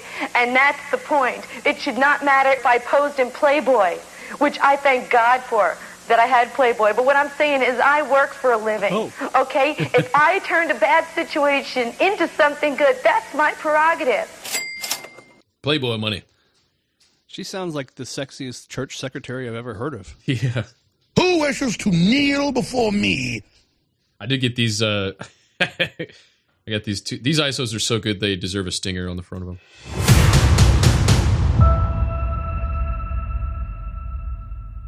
This is the last interview I'll do with John Fletcher. Carolyn, you can use these if you want. I don't know. This one might be a little too much. John Fletcher, you should have hung yourself. that's God, that's Uh, brutal. that is pretty bad. Um. Well, I well, as we wrap up here, Phifer, I feel like um. Let's see where Jim Bakker's at now. Maybe like a little bit of uh just an update. Sure. This is him. uh, when that big tornado in Kentucky that a bunch of people died from. Mhm. There's multiple tornadoes. Uh, Jim Bakker was covering that, and he was showing footage of the devastation of the tornado throughout this talk he's giving here. This storm, Now, this is modern day post prison, release from jail, recent Jim Bakker. this storm, this is this is wasn't a tornado. Do you hear me? Say, man. We hear you. We're listening. It wasn't just a tornado. It was like 200 tornadoes. I don't know the exact number yet. Do you know, About Mondo? 40. About 40 tornadoes. And they wiped out people. Where do you think he's going with this? If you had to guess. I oh look. I mean, a call for money. Yeah, he's maybe raising funds to help the people.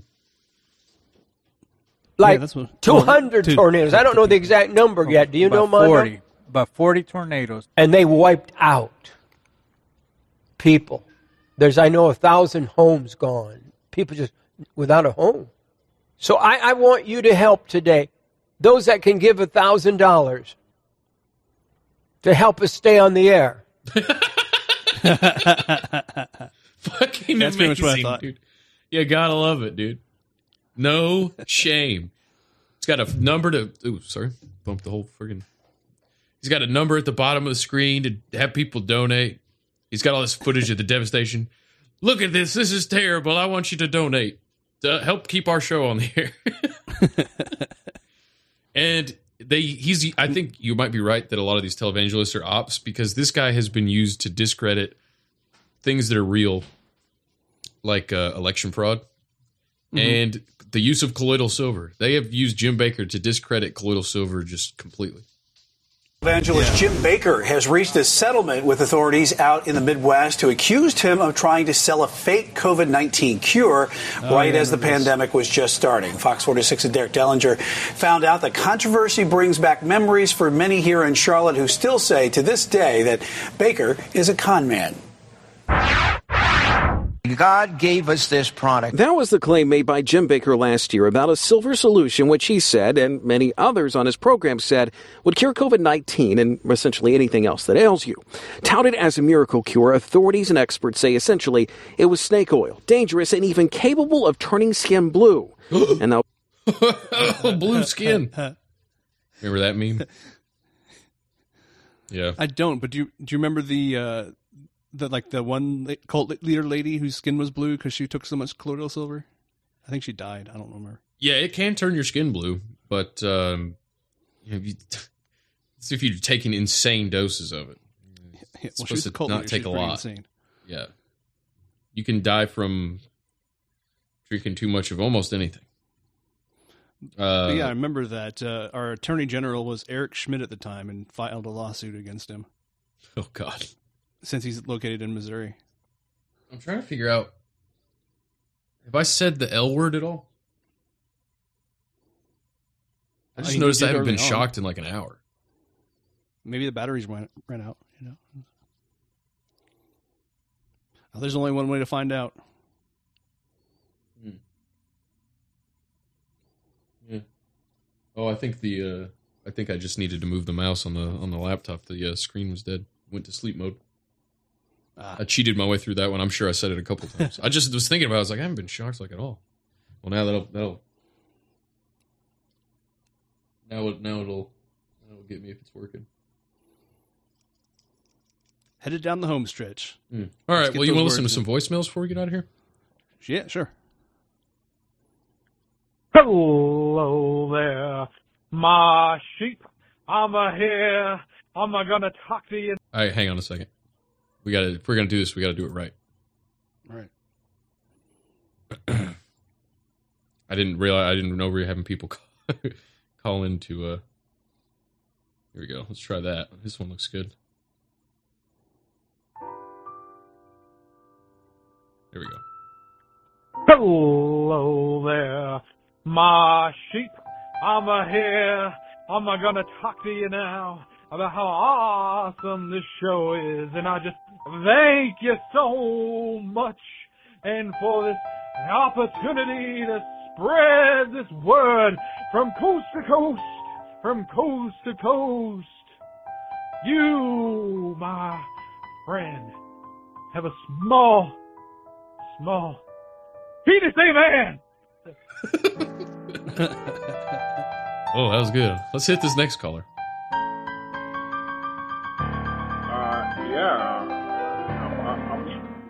The urinal here, and and uh, there's a number scrolled on on here, and it said uh something, but it, it said call Testify. number. It said call eight six five four six five six two seven one, and yeah. So I'm, I'm calling it. Said something about a doctor's on. You got you, you, doc, you got a reverend doctor or something or other on the, on on the show. Pretty, it's pretty cool. Well, I, I hope that goes well for you. Um, all right. Well, well, guys, that dangerous, and you know. Oh, oh man, I'm gonna kill myself. Oh, thank you, Kakali. Blessings be upon you. Comment. Two beats. Um, uh, Jim Bakker was like in jail with uh, Bob Probert, who was uh, Oh, yeah. played for the uh, The Red Wings. Detroit Red Wings. He got in trouble many a times uh, driving across the border uh, with a uh, cocaine sub substance on him uh, while he was playing for the Red Wings. Can't remember how many times, but uh, and then he, I believe he died of a cardiac arrest on a boat out in the middle of uh, Lake St. Clair, I believe, or Lake Huron, one of the two. Uh, but yeah, it was weird. He uh, one of the times he got uh, prison time, it was with Jim Bakker. When he came back, he said he was kind of a changed person of the time he spent there. I don't know. Uh, maybe, maybe he was. I don't know. Uh, but yeah, Thank you, caller preacher. Man, he sounds great with the blues background. Yeah. Mm-mm-mm. Well, I think that's I think that's been a I think it's been a pretty good show. Yeah, I've had a lot of fun. Thanks for coming on, man. And I hope everybody this Sunday will be tuned in 10 a.m. Eastern for the two-hour folk hour with Rusty Apples right. or Dusty Apples and the Honorable Reverend Doctor Phifer. That's right. Thank you very much. It's been a pleasure. It's been a fun time. Any closing thoughts? Any anything you want to tell the people? Well, listen to me, congregation. It's been real nice hanging out with you in the chats. We love them boostergrams. Word. Amen. Keeping the lights on. And I just want to say, go ahead and listen to my show. And that's all I want to say. In the morning. In the morning. Mm-mm-mm. Well, I think uh, I think I'm going to close it out with uh, a sermon from the Honorable Reverend Eli Gemstone, All right. and uh, after that you'll be hearing uh, all the other clips I didn't get to. I think there's some good shit in there. There's some real good shit in there. And uh, yeah. Can I get a heck yeah? Amen. Amen. A woman. That'd be inclusive. Yeah. All right. Well, without further ado, here's some. uh Here's some. Let me. Let me. Uh, I think I'm just double checking, make sure I have all the business attended to. I think so. Man, this is. I, this is, I, this organ player has got this guy's got it going. This is nice. I know, I was jamming out here. I almost I'm forgot what we were this. doing. Yeah. Uh, well, hell, hell yeah. Uh, all right, here we go. It's uh, a little sermon from the Honorable Eli Gemstone, played by John Goodman on the Righteous Gemstone. It's a little bit about forgiveness, which I think can we forgive even somebody like Jim Bakker? I think we can. Hope the listeners will forgive us for this episode. yeah, exactly.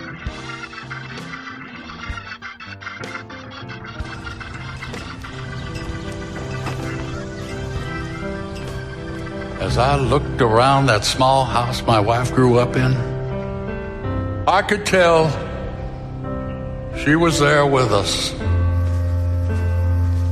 All that transpires every single day to bring us in and out of each other's lives. We move through this world crossing paths with friends, family, and enemies. And I believe the goal of all that colliding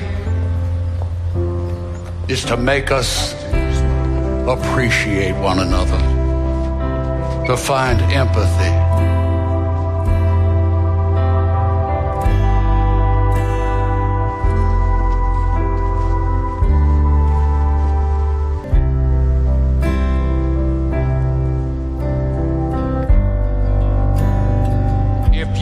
Are not rooting for your enemy's salvation, you are not in line with what the Spirit wants.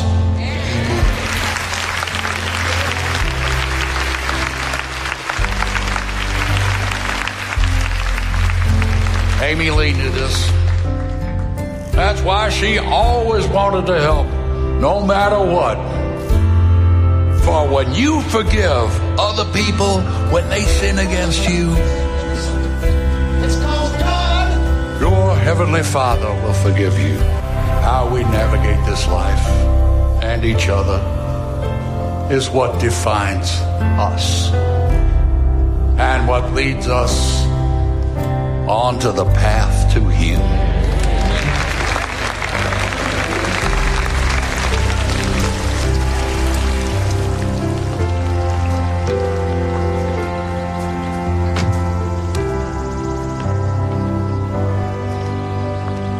By accepting one another for our shortcomings, our sins, our selfish behavior.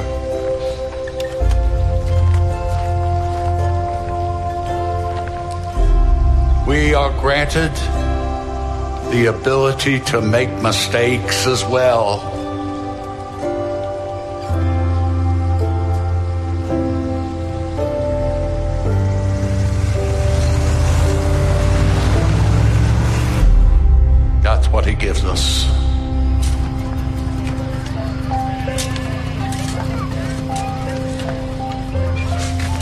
Ability to begin again.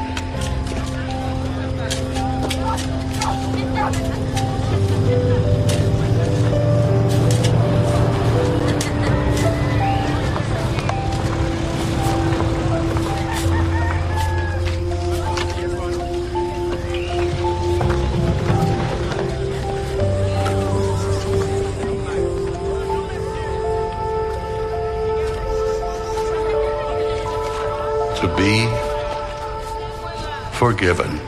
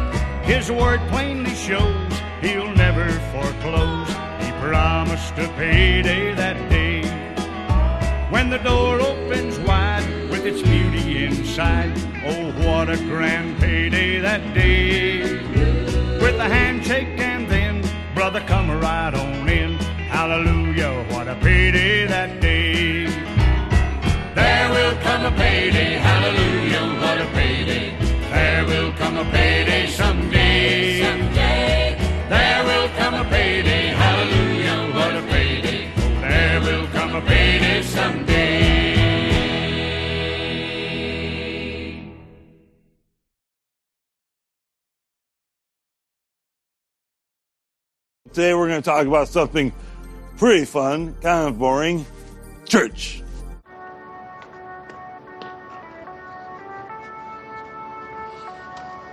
Let's check it out. Let me just ask you straight. Can I be a priest, please? It would be hard if you don't study. I've never sinned. Can I be a priest? You never did anything wrong. Nope. You've never stolen anything. Hmm. Okay, that's good. Well, then you're right up there with Jesus, I guess. It's lonely at the top. It can be. Most of us have done things that we regret later. I'm a priest too. If I could be if I say I am. I don't need to be a priest. I'm a doctor. See you at church, suckers. What do you do up here? What do I do up here? Well, we have a, a sacred meal every Sunday. Do you serve mashed potatoes and gravy? Absolutely not. We serve bread and wine. What about uh, pork chops? Do you have those? No, I'm sorry. We just have ordinary, you know, sacramental things. Sounds like a boring supper. Okay, well. Okie dokie. Can't win them all. No, I guess you can't. I went to hell. You know what Winston Churchill said about that? If you're going through hell, keep going. You know what the devil said about hell? What? Welcome to hell. Who gives a shit? Free your hell.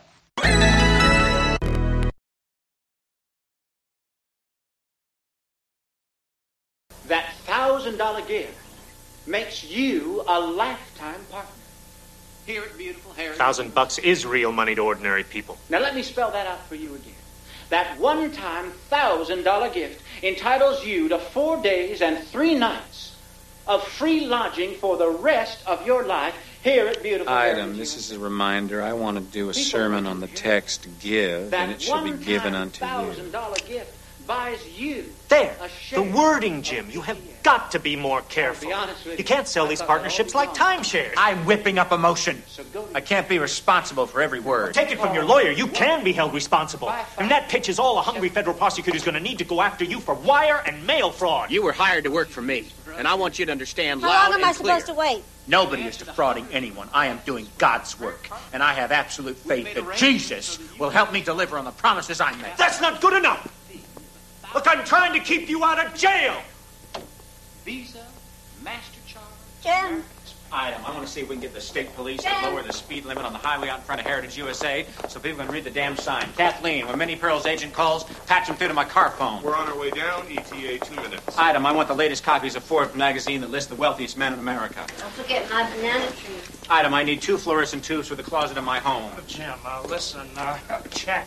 A half million dollar check to our contractor bounced today. Item. Have the gardener look at Tammy's banana plants in her bathroom. The bathroom. I missed the bathroom. Why? What's up? Well, because the bank put a hold on a deposit in the account. Well, move our accounts to another bank. Jim, we use too many now. Jim, I have sent memos begging you now to simplify the finances, control spending, and, Jim, above all, you've got to set some priorities. Well, talk to Patrick. Would you hold the elevator for me? He does set priorities. Banana trees over bum check. Oh, Kathleen, I'm sorry. But don't get the idea I'm not loyal. PTL. No, I'm sorry, Reverend Bakker's in conference. And now it's time for church chat. Hello again. I'm the church lady, and this is Church Chat.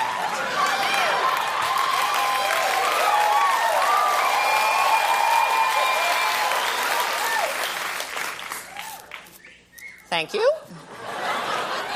As you all know, our world of television ministries has been rocked by scandal. Who are these people? Responsible Christian broadcasters or greedy media sluts? You be the judge. Now, to tell their side of the story, let's welcome ex PTL Club leaders, Jim and Tammy Bakker.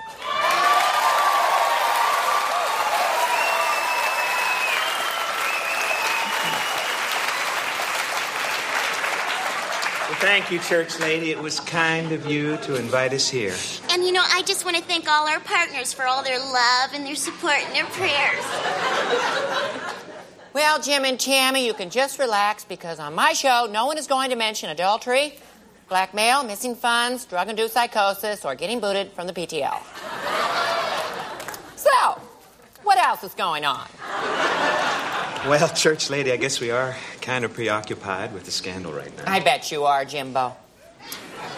Well, you know, it just gripes my bottom that every time the press gets a hold of a story about a minister who's having a little piece of chicken on the side,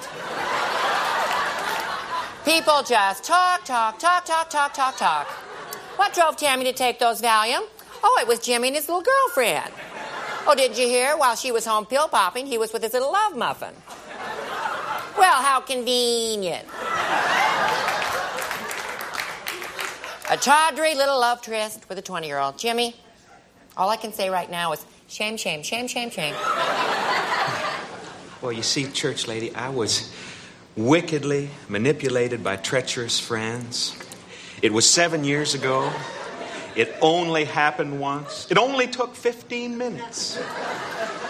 Jimmy, excuse me, but what took 15 minutes?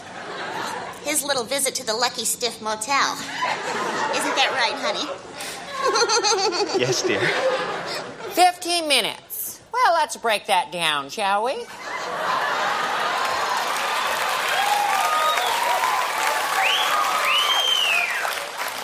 First, we check in under a false name, probably Steve. All right, then we slip a lewd into Jessie's wine, just to get her in the mood. Then we peel off Jessie's spandex pants and tube top. Then Jimmy has to explain how this has never happened to him before. How long does that take, Tammy? Excuse me. Oh, um, I would say about five minutes. Five minutes. Okay, so we have some more time here. So then Jimmy, a few more minutes. Yes, Jimmy preps the bed, and I guess uh, Jesse preps Jimmy. So there we are. Our naughty parts all engorged and tingling. Leaving us, let's see, two minutes to fornicate. Well, apparently some of us do our thinking below the Bible belt. Jimmy, was it worth $265,000? No. All righty. Well, Tammy, while Jimmy was there out there drugging and Jesse and reaffirming his manhood, what exactly were you doing? Well, you know, church lady, those those nights just sort of blur together, don't they, honey? But you know, Jim would go out every night during Crosswits, and that's when I got addicted to all manner of flu pills, and I hallucinated cats of the ceiling. I did, didn't I, honey? And sometimes their heads would vaporize and explode, and yeah, and once it felt like like someone shoved a, a bun cake ring down over my head, and the bun, uh, right, honey? Yes. And the bun unbraided, and the fi- the filling rose up in flames, and all the raisins turned into demons, and I put my hands up and I said, "Demonic raisins, I rebuke you."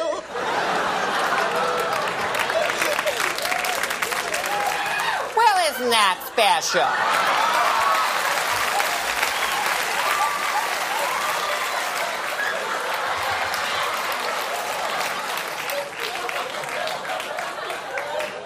Tammy, we have a bit of goop on our face. Oh, I'm sorry. That's mascara. Excuse me. I'm sorry. sorry. I'm sorry. Well, apparently, Tammy, Mr. Mouth is moving, but we have no idea what we're saying, do we? Hmm. now, let's think. Who would have jammed that bun cake ring down over your head, Tammy? Who was it? Who could it possibly be? Was it, oh, I don't know. Say. Yes, it was. Really? Well, well, isn't that extra special? Church lady, I just want our partners to know we have repented and we need their emotional and financial support now more than ever. It's true. I don't know how many of you good people out there have been blackmailed for sexual misconduct. Now, we all know that blackmail is bad. It is. But what's worth is it's expensive. It's expensive. Plus, we have another payment due, partners. We do. Tammy, Tammy, we're begging now, aren't we? We're just groveling on our little feet with our little black streaks coming down our little face. Well, okay, Bakkers, I think we've got the picture here. Why don't you just say bye bye now? Bye bye and good luck. Alrighty? Bye bye now. Bye bye. Okay.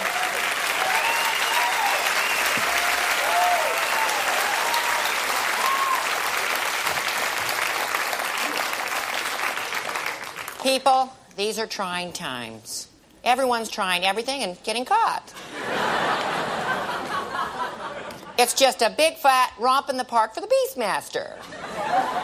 Now, I want to reassure my viewers I am not a televangelist with a megabuck ministry or a theme park. I'm just the church lady. Billy, can I have my special shaft of light? I would just like to say to all the Swaggarts and Schullers and Falwells and Roberts and to Ivan Boesky and all those Wall Street inside traders, to President Reagan and all his Iran scammers. Well, when trouble erupts, power corrupts. And I'm sure you'll all agree I'm just a little bit superior to all of thee. Okay, hit it, Pearl.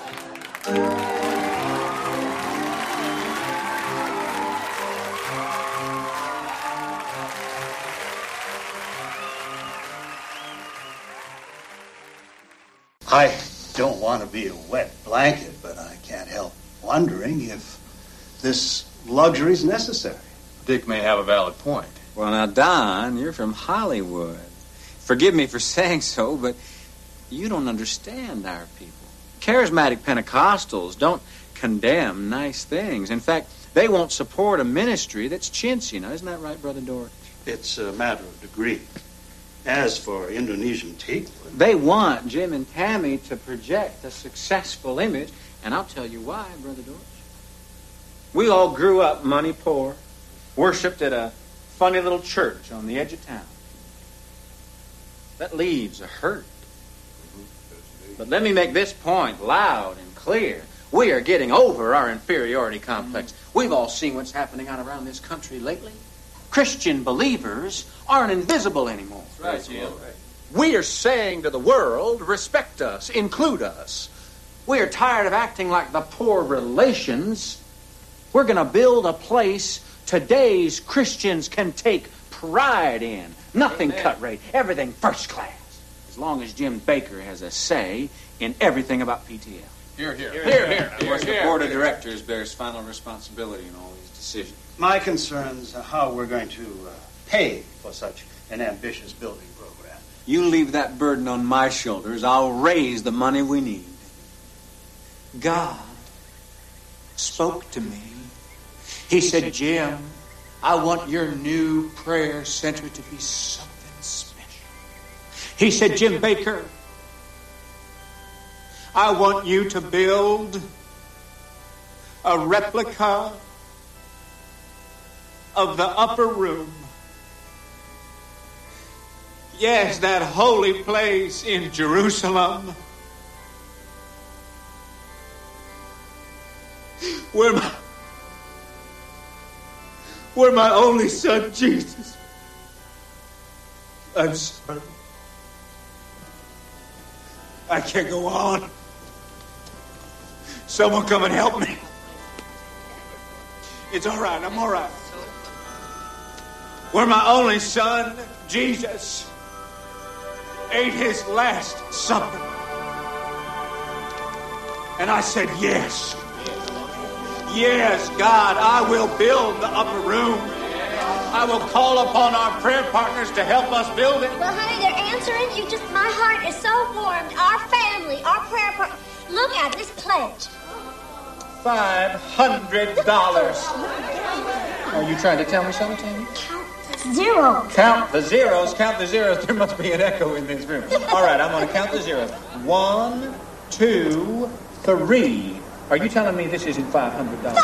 This is five thousand dollars. That is a pledge directly from the heart. Oh, Who's this from? Who's this from? Hallelujah! For this pledge. Hallelujah. Hallelujah. Homer and Edna Wilpet out in Ohio. In How do you Ohio. say? Where is That is? Wapakoneta, Ohio. I want to put Wapakoneta, we love Homer and Edna's pledge up on that tote board for all the world to see. Hallelujah.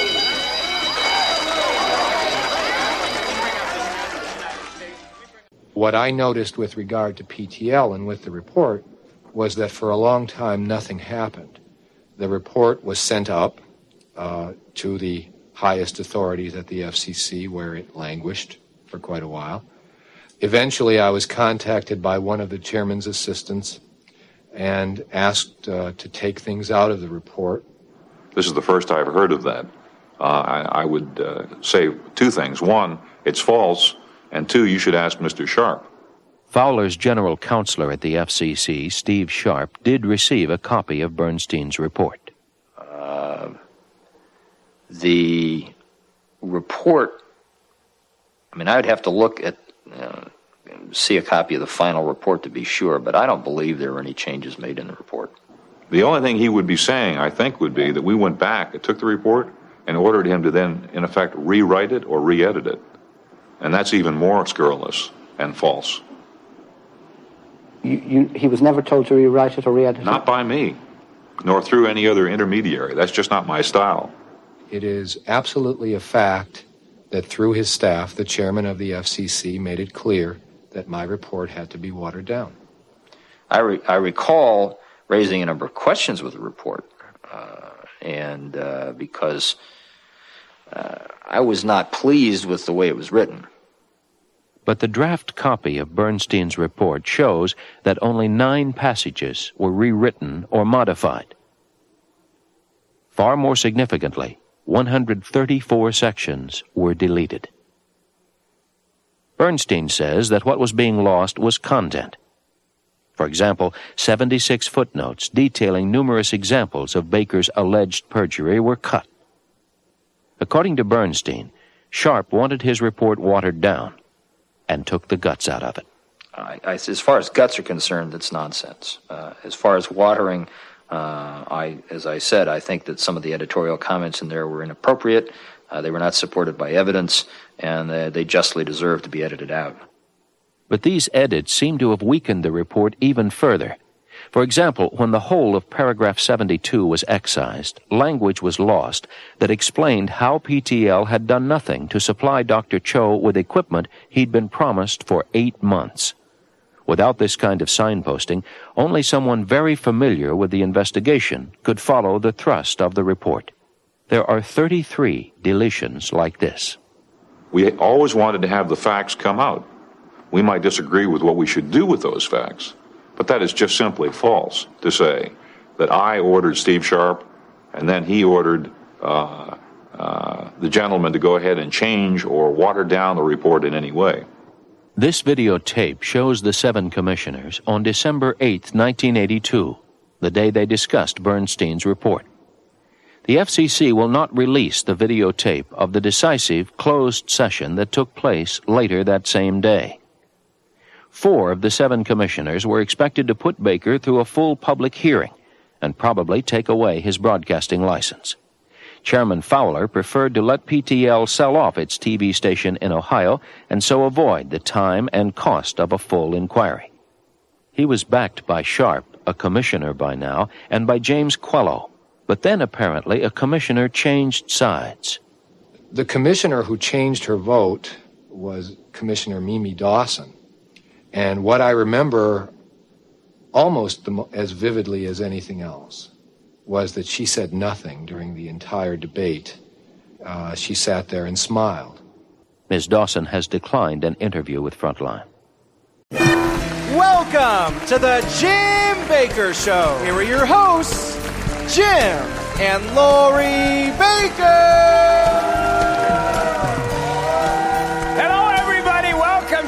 Street. Hi there. So very happy to have you here with We our very are. special guest, John Shorey Yes. is in the house. Great to be here. Yeah. You know what I mean? Yeah. The highest class of food that you can get is what's in that bucket. It's true, John. I, I- we have all these people here. And people, oh, I want to be so. People, and another thing that starts with P. People, well, they pee and they, we won't say the other word, okay? What are you going to do with the doo doo? Do you have a plan? People eat oh, and people go to the bathroom. Okay. Eliminate. Wow. You say, Jim, that's nasty. well, it, it, What do you mean it's nasty? Oh, brother. oh, he said it. I'm probably the only preacher in America that is concerned about your ball movement. This is great. What are you going to shovel it with? Oh my goodness. What are you going to dig a hole with? Ah. what are you going to do with the doo doo? but what are you going to do? It's true. It's what are you going to do with it? Honestly, Jim, I think you know it started back when No. we were raising the kids and we used to check No. their poop all the time. You know, Oh, you're know. supposed to check your kids, making sure they're having them, and it's very important. No. Isn't that true, Dr. Paul? Absolutely. And I think that's where it all oh. started No. with him. People get ready. There's a crisis coming. Wow, that's good. Are you prepared? Are you on board? Yes. The signs are all here. You see it in the air. That's right. Get your heart ready to meet the Lord. Come on.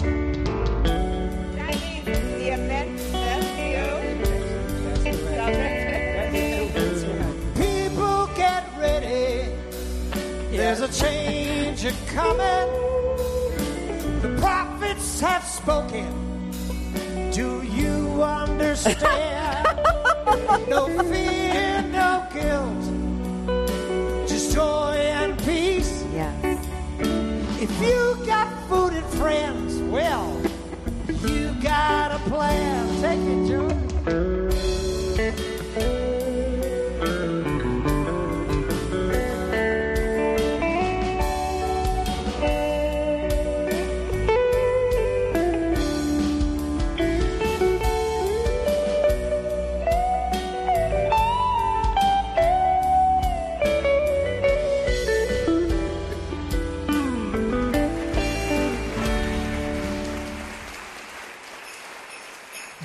Was a miracle, right? Get them going, yeah, hallelujah, and blood of Christ. They love the blood, and They uh, love the blood. yeah, I mean they're, they're practically not listening. When you get them in the right spot, they're not even listening. I mean, no, so- they're listening. no, they're so much so not listening. I can uh, I can talk about anything. I can talk about um, I can talk about my mom's banana bread recipe. In the, mi- you, you don't think so? See, now you're You don't think so? underestimating. No, you're underestimating your crowd. When I go back in there, I will preach a banana No, bread don't do sermon. that. It's I bet you ten bucks. Do you believe that if you go ahead and allow the Holy Ghost into your heart, that you can be cleansed of all your sins and sit in the kingdom of God? Amen. That's what I'm talking about. Can I get an amen? Can I get a hallelujah? Can I get a hallelujah and an amen? Do you know if you take two ripe bananas, you put them in a bowl, and you put some sugar, and you go ahead and bake it for 400, you can go and pull it out and have yourself banana bread. Hallelujah. Good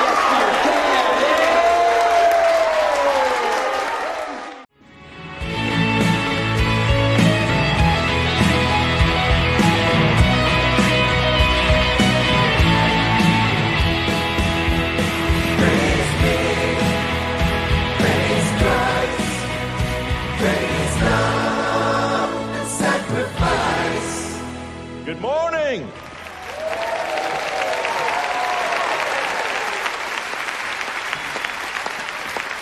Welcome, one and all, on this blessed Easter Sunday. Praise be to He. Praise be. Now, when I say Easter, a lot of images come to mind the bunny, Easter egg hunts, them marshmallow peeps that taste better when they're stale. But the strongest image of all has got to be Jesus Christ nailed on the cross, dying for our sins. Now, it is natural to think of Jesus' suffering on this day, but what about the suffering of another man? Somebody you might not think of. What about the suffering of Judas, the man that betrayed Jesus? The very name is synonymous with treachery. To most, Judas is driven by evil, perhaps guided by the devil himself. But try, if you will, to imagine Judas's suffering. The agony he must have felt facing those other disciples. Hearing of Christ's torture and knowing it was all because of him. He soiled that which was holy, betrayed his friends, micturated upon his good name, and for what? 30 pieces of silver. It wasn't about the money. Oh no. A betrayal such as Judas's cuts much deeper. See, a foe can plan your destruction, but only a loved one can break your heart.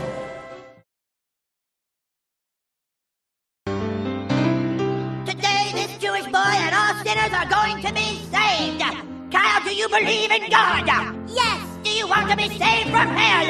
Yes. That's good because right now, all the Judas is coming out of your body, being replaced by the Spirit of God. Ah, ow! Praise God. How do you feel now? Do you feel the light of God inside of you? Uh, I think so. Praise the Lord. Yeah! Is it Gould, Alice Gould? He knew their names, Stand up, Alice. As well as the afflictions they'd come to cure. God is touching that thyroid condition right now. God is touching your nerves right now. God is touching your eyes. Just lift up your hands, get ready. Here it comes. He also knew the personal details of their You're going to lives. hear good news from Charles before everything is over. I'll tell you, he's going to be completely delivered because of your prayers, because of your faith. Here it comes, complete healing in Jesus' Woo! Mighty name, right now, right now, right now. Amen. It's all right to praise the Lord. Where are you from, little boy? Denver. And God is telling me that you have bad eyesight. Is that it? Yeah, that's right. Well, God is gonna heal those eyes and save you from the devil. Be gone. Hooray! For he is Lord. Lord, Lord, Lord. You want to get rid of this walker, sister? Oh, glory. How long have you been walking on that walk?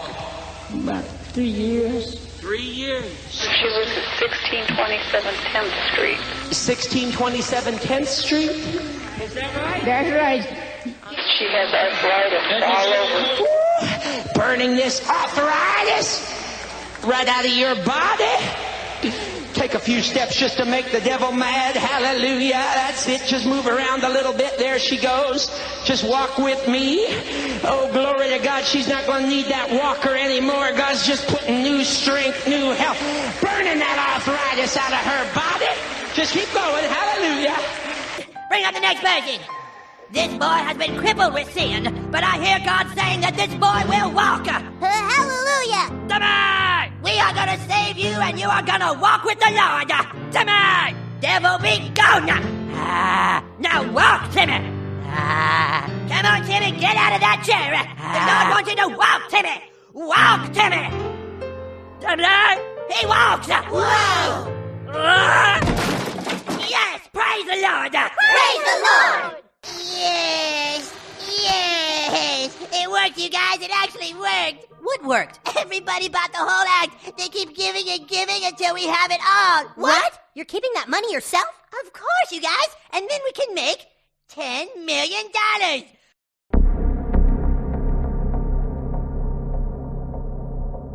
If ever God was looking for men who, as we would say, square their shoulders and carry the burden, it's in this day in which we live. If ever we need to be alert that we don't get caught and trapped in false doctrine, it's the day in which we live. If ever there was a day when we should put on the whole armor of God, God in heaven, you know. I believe the world today and in areas of the church is filled with lying spirits and doctrines of devils. I sometimes say this is a day of thin theology and fat preachers. I'm sure it is. Peter said in his day that some will make merchandise of you. That couldn't be more true than the day in which we're living. We want our big love offerings. We want glamour. Paul never glamorized the gospel. It's a pretty gory gospel. It's a bloody gospel. It's a sacrificial gospel.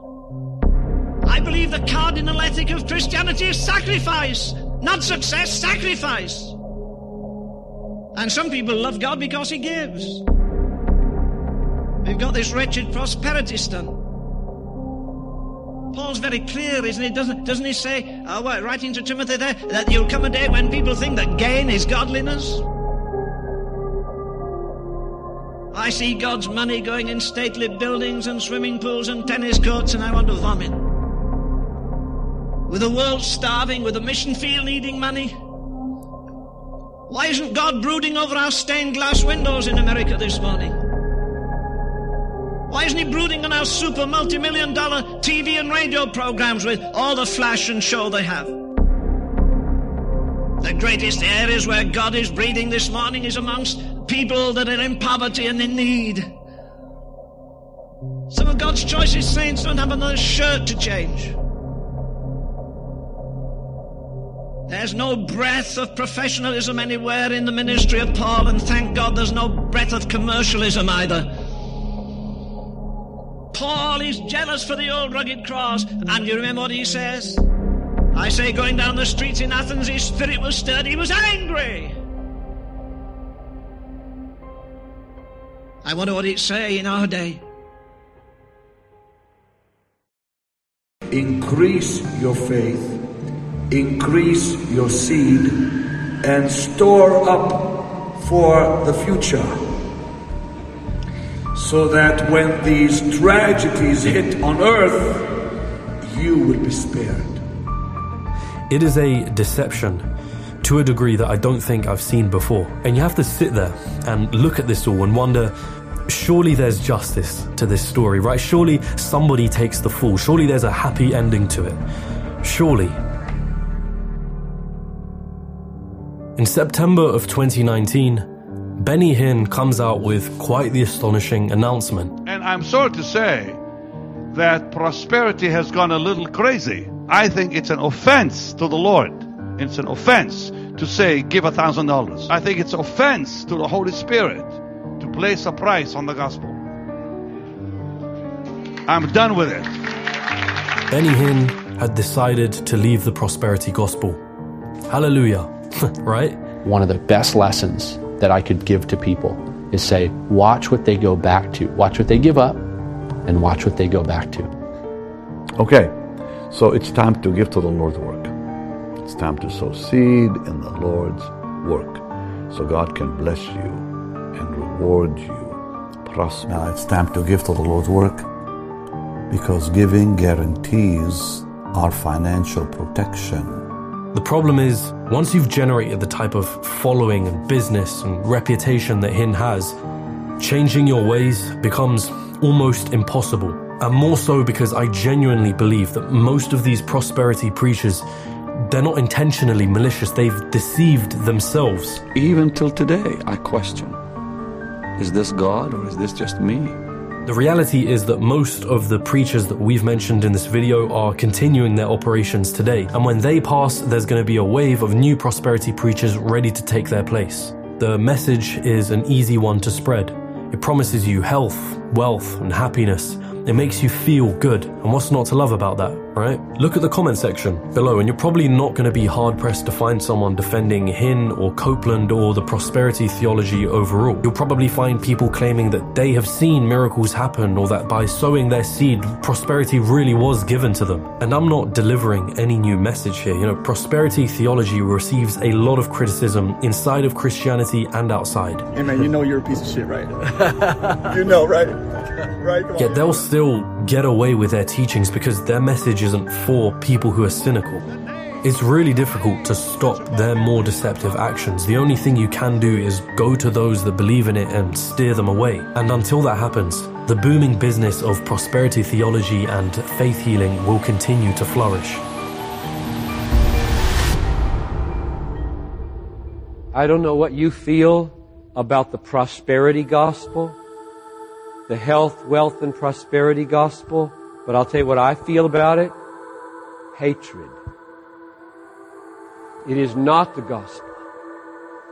And it's being exported from this country to Africa and Asia, selling a bill of goods to the poorest of the poor. Believe this message. Your pigs won't die. Your wife won't have miscarriages. You have rings on your fingers and coats on your back. That's coming out of America. The people that ought to be giving our money and our time and our John Piper is just one of the many preachers and ministries that actively try and combat the prosperity gospel. And although Texas is home to some of the biggest megachurches, it's also home to the Trinity Foundation, a leading watchdog ministry founded by Ole Anthony that carries out investigations into some of the conducts of the biggest televangelists. It was Ole Anthony, founder of the East Dallas Homeless Ministry Trinity Foundation, who masterminded the investigation and helped expose some of the top televangelists in the country. You know, faith and religion are powerful things. Seeing the sense of hope that it can fill a person with, or, or the community and the purpose that it can inspire towards good causes. I don't think anyone can look at those things on their own and, and say they're bad. A few months ago, I had burnt out from working. And when that happened, I felt very cynical about everything that I was doing. You know, what, what was the point? And what helped was having a sense of hope that those feelings would come to pass and finding purpose in what I was doing and spending time with my friends and family. Hope, purpose, and community. But hope, purpose, and community can be exploited. It can cloud your better judgment just because somebody dresses the part or sounds the part and invokes the word God. If you're somebody watching this that is a believer in the prosperity gospel, I invite you to think over and really question could I be wrong? A healthy skepticism, I think, only motivates someone to find the truth, not drift further away from it. Seek, and perhaps you will find.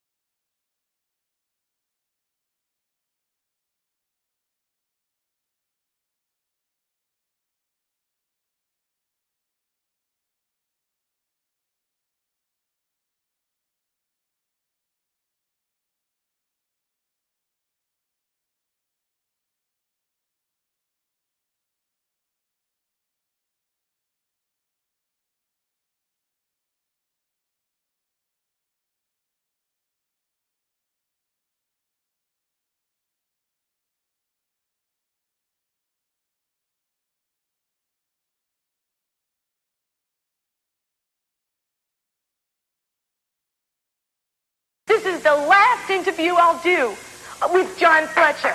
And I rebuke that cringe.